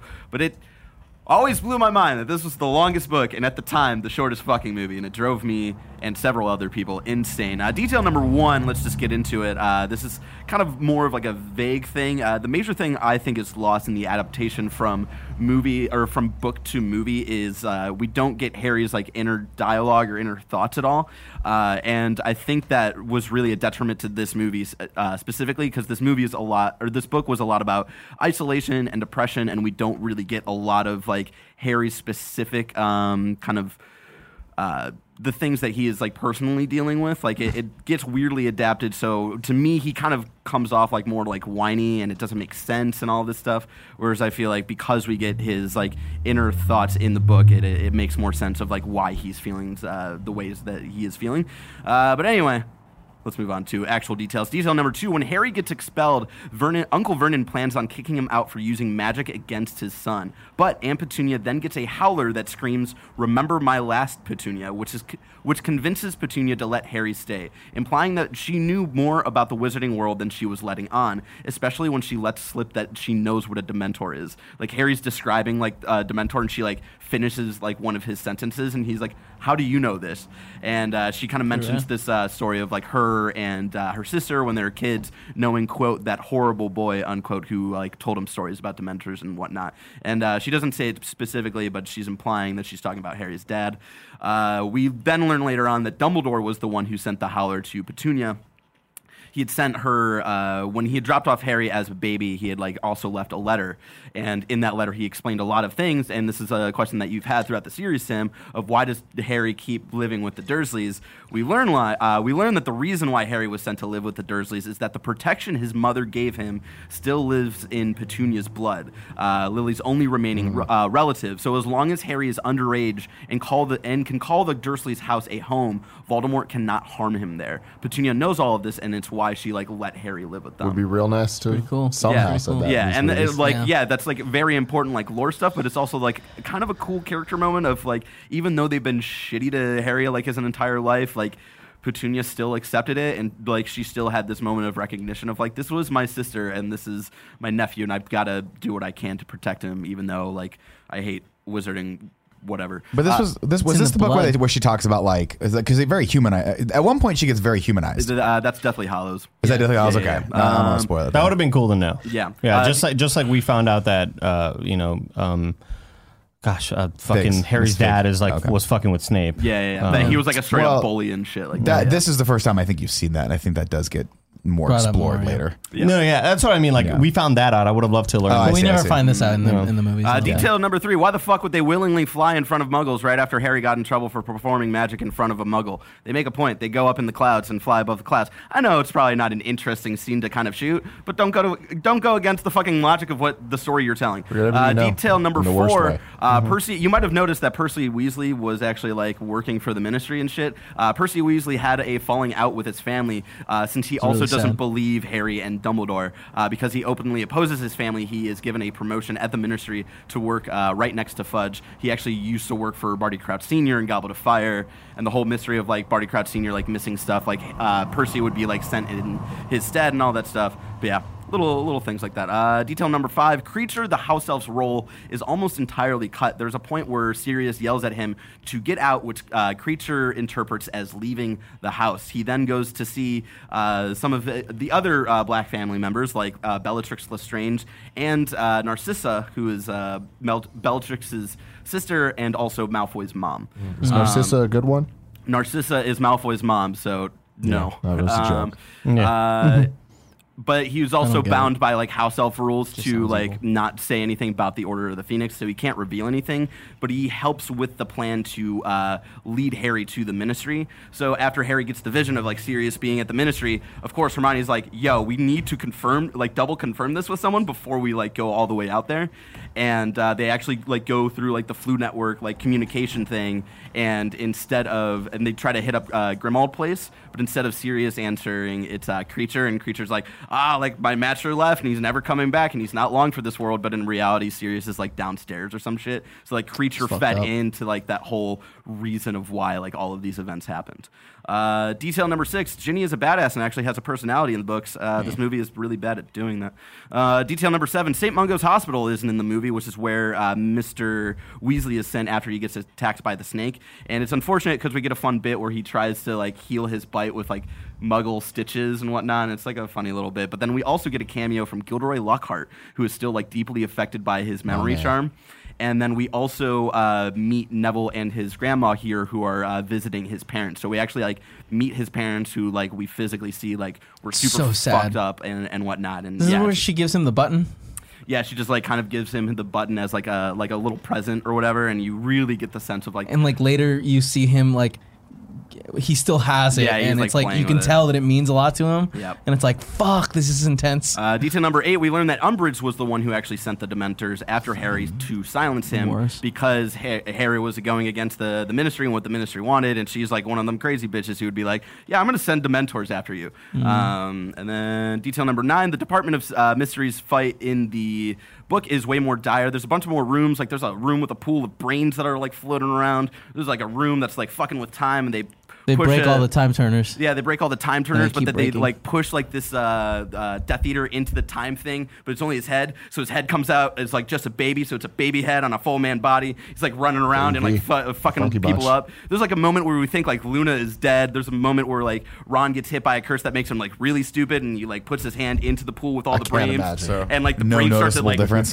and the brain starts like fucking attacking him and all that stuff. Uh, but anyway, I thought that all that would have been really cool to see in a movie. Uh, detail number ten: Sirius wasn't hit by the killing curse, but was actually just uh, knocked back through the veil, uh, which was like much more terrifying because like just because he was like kind of like pushed back into it, like Harry goes on the other dis- uh, side to like see if he's still there, and he's like not, he's gone, and it's like kind of this accepted thing of like that is like a weird portal to the afterlife and death and whatnot. So yeah, fucking um, terrifying Well, don't they make a point too where he's like, "I'll just go through and get him," and Lupin like, "No, you yeah, can't go, yeah, yeah, guys." yeah. He stops like, him, Lupin's like holding him back. Yeah. Uh, and he's like, "But I, then- he's just on the other don't- end," and he's like, "You guys, you can't go there." Yeah. they never they never say but like or maybe they do, but like they in the book they explain they're in the Department of Mysteries, and this is one of the like super mysterious rooms. Yeah, where like, like uh, some crazy thing is. people are experimenting on stuff Yeah. and whatnot. So when you're going through all these rooms of like, why the fuck is there a pool with like brains in it? Like, you really get the sense of like, what the fuck are these people working on? Like, it's really weird. Uh, and then the final detail I have is uh, Harry and Dumbledore's, Dumbledore's entire meeting after Sirius's death is like completely different.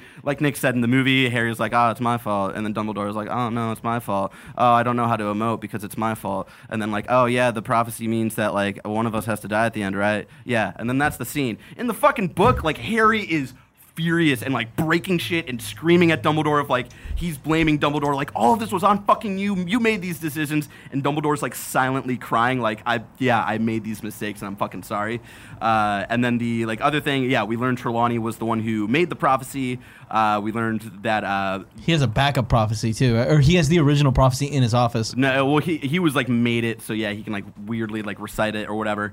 Uh, we learned that um, we learned like implications of the prophecy of like Harry could walk away from this destiny, but he would just have to accept that one day if he doesn't prepare for this, Voldemort will be more likely to be able to kill him and all this shit. Uh, we learned that one of Voldemort's spies uh, had overheard the prophecy being made, uh, but only like the first half of it and whatnot, and that's why like Voldemort immediately went to like go attack Harry because if he had heard the second half, maybe he would like w- would have waited and all this shit. And then uh, one of the things. Find out who the spy is later. uh, and so. They talk about how also Tr- Trelawney was. That's why he kept her around. Yeah, right? like he knew like she wasn't a great. he knew like, she uh, sucked, but yeah. she did the one prophecy where he's like, Yeah. maybe she'll be useful. And, while, like, you know? maybe She we does need that to- other prophecy later. In, and then like maybe we need to protect her and stuff. And then the last thing uh, you might have noticed him, Harry's name wasn't actually like mentioned in the prophecy itself when it was being made, uh, and that's because uh, Harry wasn't the only child who fit the description of the prophecy, and Voldemort actually had to choose between Harry and Neville Longbottom. Neville Longbottom was like the other candidate for this, and something that Dumbledore points out is that Voldemort chose the wizard who came from more of a half-blood uh, family like Voldemort did because Voldemort's dad is a muggle uh, rather than going after the child who came from a pure-blood family so like already early on like Voldemort had already seen like there's something here with this kid of like why I need to take him down but yeah there you But go it was also like luck of the draw, right? Where he's just like, ah, it's gonna be one of these kids. I'll just choose one, and that and that then because it could have been Neville. Yeah, it, it could have been Neville, but Dumbledore points out the fact that like Voldemort chose the child who came from more of a half-blood uh, background. Right. But anyway, ladies and gentlemen, that wraps up this week's uh, episode of Boss Babies Book Corner. What are some of your favorite details that I couldn't get to? Leave them in the comments below, because yeah, this was a long one and a short movie. Uh, but while you're while, too. uh, while you're at it, why don't you give this uh, video a like, uh, share with your friends who also love Harry Potter, and subscribe to this channel if you haven't already. I'll see you next week for another episode of Book Corner. But until then, Crucio. Now it's time for the golden snitches. Get stitches. The cool Greg effect. Oh, I love that. That's great. That's even better. Isn't it been that the whole time? Yeah, it's Yeah. been that the whole time. Yeah. time. Oh, really? Shit, I don't know. Cool Greg, what you got for me? I mean, I fuck with Voldemort super tough, but I want to put some focus on when J.K. Rowling finished making this, writing this movie or whatever. She caught a tag in her hotel room and they left it there.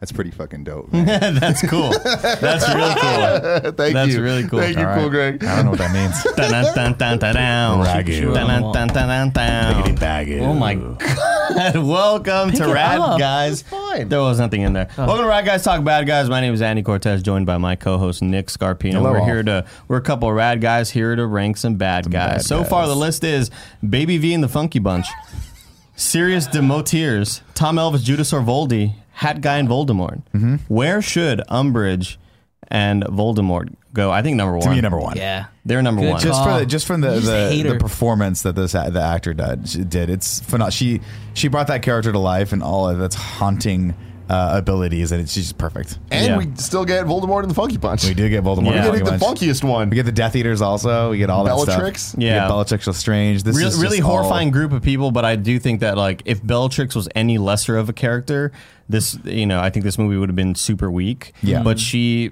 uh, it was just perfectly played. She made you hate her.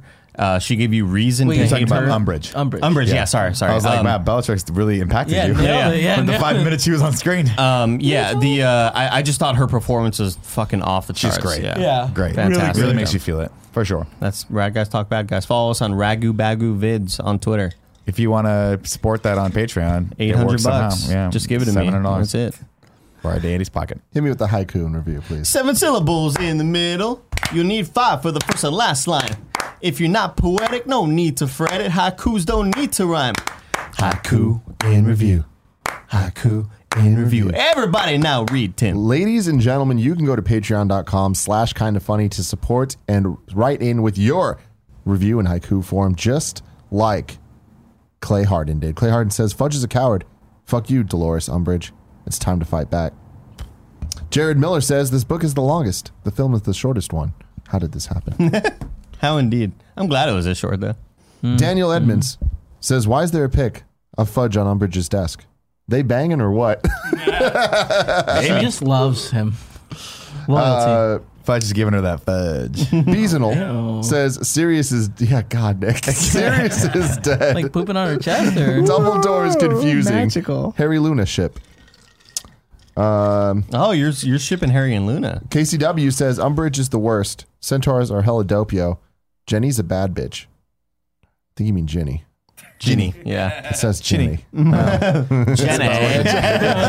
She's a bad He's bitch. a really big fan of And there, Forrest there you Gump. go, ladies and gentlemen. Yeah, she's That doing is- coke in the '70s and like banging a bunch of dudes, and then she gets AIDS, and she expects Forrest Gump to still be with her. It's Damn, and crazy. he does because he's a good guy. Yeah, it's like sad. And but also just an Like, idiot. does the kid Like, have he's an AIDS? We don't idiot. know. Yeah. How'd Now that it's time to out? rank the Harry Potter universe. Bear, can you please bring this there's a up? there's a sequel. Currently, number one, Goblet of Fire. Number two, Prisoner of Azkaban. Number three, Sorcerer's Stone. Number four, Chamber of Secrets. Gentlemen, where would you want to put this movie? It's a tricky one, man. Because this one uh, it gets better the more we talk about it, and it's moving up my rankings. I think significantly. I want to put this at like number two. That's what I was thinking. That's I what I put was this thinking. at number For three that underneath last fight, Azkaban. the last The couple last fights fight's were so just good. make this movie so cool. Yep. And I really do think this is a movie that opens up the greater like wizarding world and really establishes all the characters. Um, granted, that's just the book itself, but like I love that Neville's a real character now. Ginny's starting to be a real character. Uh, we fleshed out the gang of of like ride or die Dumbledore's army. Uh, we get a lot of lore in this, and just those last couple fights are just really really cool. Yeah, I put it as number two as well. Like, I just feel like it's going in the direction of what I like about this series and minimizing a lot of the stuff that I don't like. Um, the, the them being more grown up and like fighting back and like learning how to like the whole idea of it's a war and like we're building towards an inevitable huge fight with these guys. I'm so hyped uh, to see where the, these movies go. But I thought this one did a really good job of keeping me interested, and I love the government school level democracy like weird shit going on. Very very interesting, and didn't expect these movies to go that direction. I love how long it took us to get to Hogwarts in the beginning, but it still kept me interested. Every other movie I hated in the beginning when it's like, let's just get to Hogwarts and like, let's go. And this one was like, them out of Hogwarts was just as interesting. And they really built the world. Love the look of the, um, the subway and the minute, all the Ministry of Magic stuff. It's just like, I believe in it. And it's finally the thing where I'm like, oh, this is as cool as you're making it sound instead of it being kind of like weird and quirky. And this one does finally doesn't feel little kid. It feels like we're making real movies. Yeah. Um, I don't. I, I agree with all of your points. I, I really dig the intro. I just think you're completely wrong. I just, I just think you're an I agree asshole. with all that. It's just dumb. no, yeah, I, I just still didn't find this as enjoyable as Azkaban. I feel like Azkaban is still the one that I I feel like Azkaban is going to be my, you know, how Nick felt about the first Iron Man and Fast and Furious and stuff like that. This Azkaban is that for me, where I felt like that was the most special one to me. Uh, so I still have this one at uh, number three. I'll put this at number three. Should we vote? Cool, Greg. Oh. I put it at number three as well. Hmm? All right, well, it's time to vote then. Who thinks it's better than Chamber of Secrets? Raise your hand. Everyone raises their hand. Who thinks it's better than Sorcerer's Stone? Raise your hand. Everyone raise their hand. Who thinks it's better than Prisoner of Azkaban? Raise your hand. Tim, Nick, and Kevin, raise your hand. Ladies and gentlemen, the new ranking of the Harry Potter universe is number one, Goblet of Fire. You didn't go for number one though. Well, yeah, but oh, Do y'all No, think we it's could. sure, I guess you're right. You think it's better than Goblet of Fire? Raise your hand. No, no one. none of us raise our hand. You're right. Good job, Andy. Yeah. The new rankings are number one, Goblet of Fire. Number two, fuck's this movie called? Order of the Phoenix. Number three, Prisoner of Azkaban. Number four, Sorcerer's Stone. Number five, Chamber of Secrets. Next week, we return with Harry Potter and the Half Blood Prince. Ah, it's almost over. Sounds cool as fuck. Damn, dude, I'm shocked. Like I thought, I, I thought it'd be four, three, five, but I mean, this is number one for Barrett. He loves this movie. He said don't joke Yeah, about that. no. Remember? Love He said this he movie. asked you not to joke about that. I Ladies fucking and hate gentlemen, it. until next week. Wingardium Adiosa.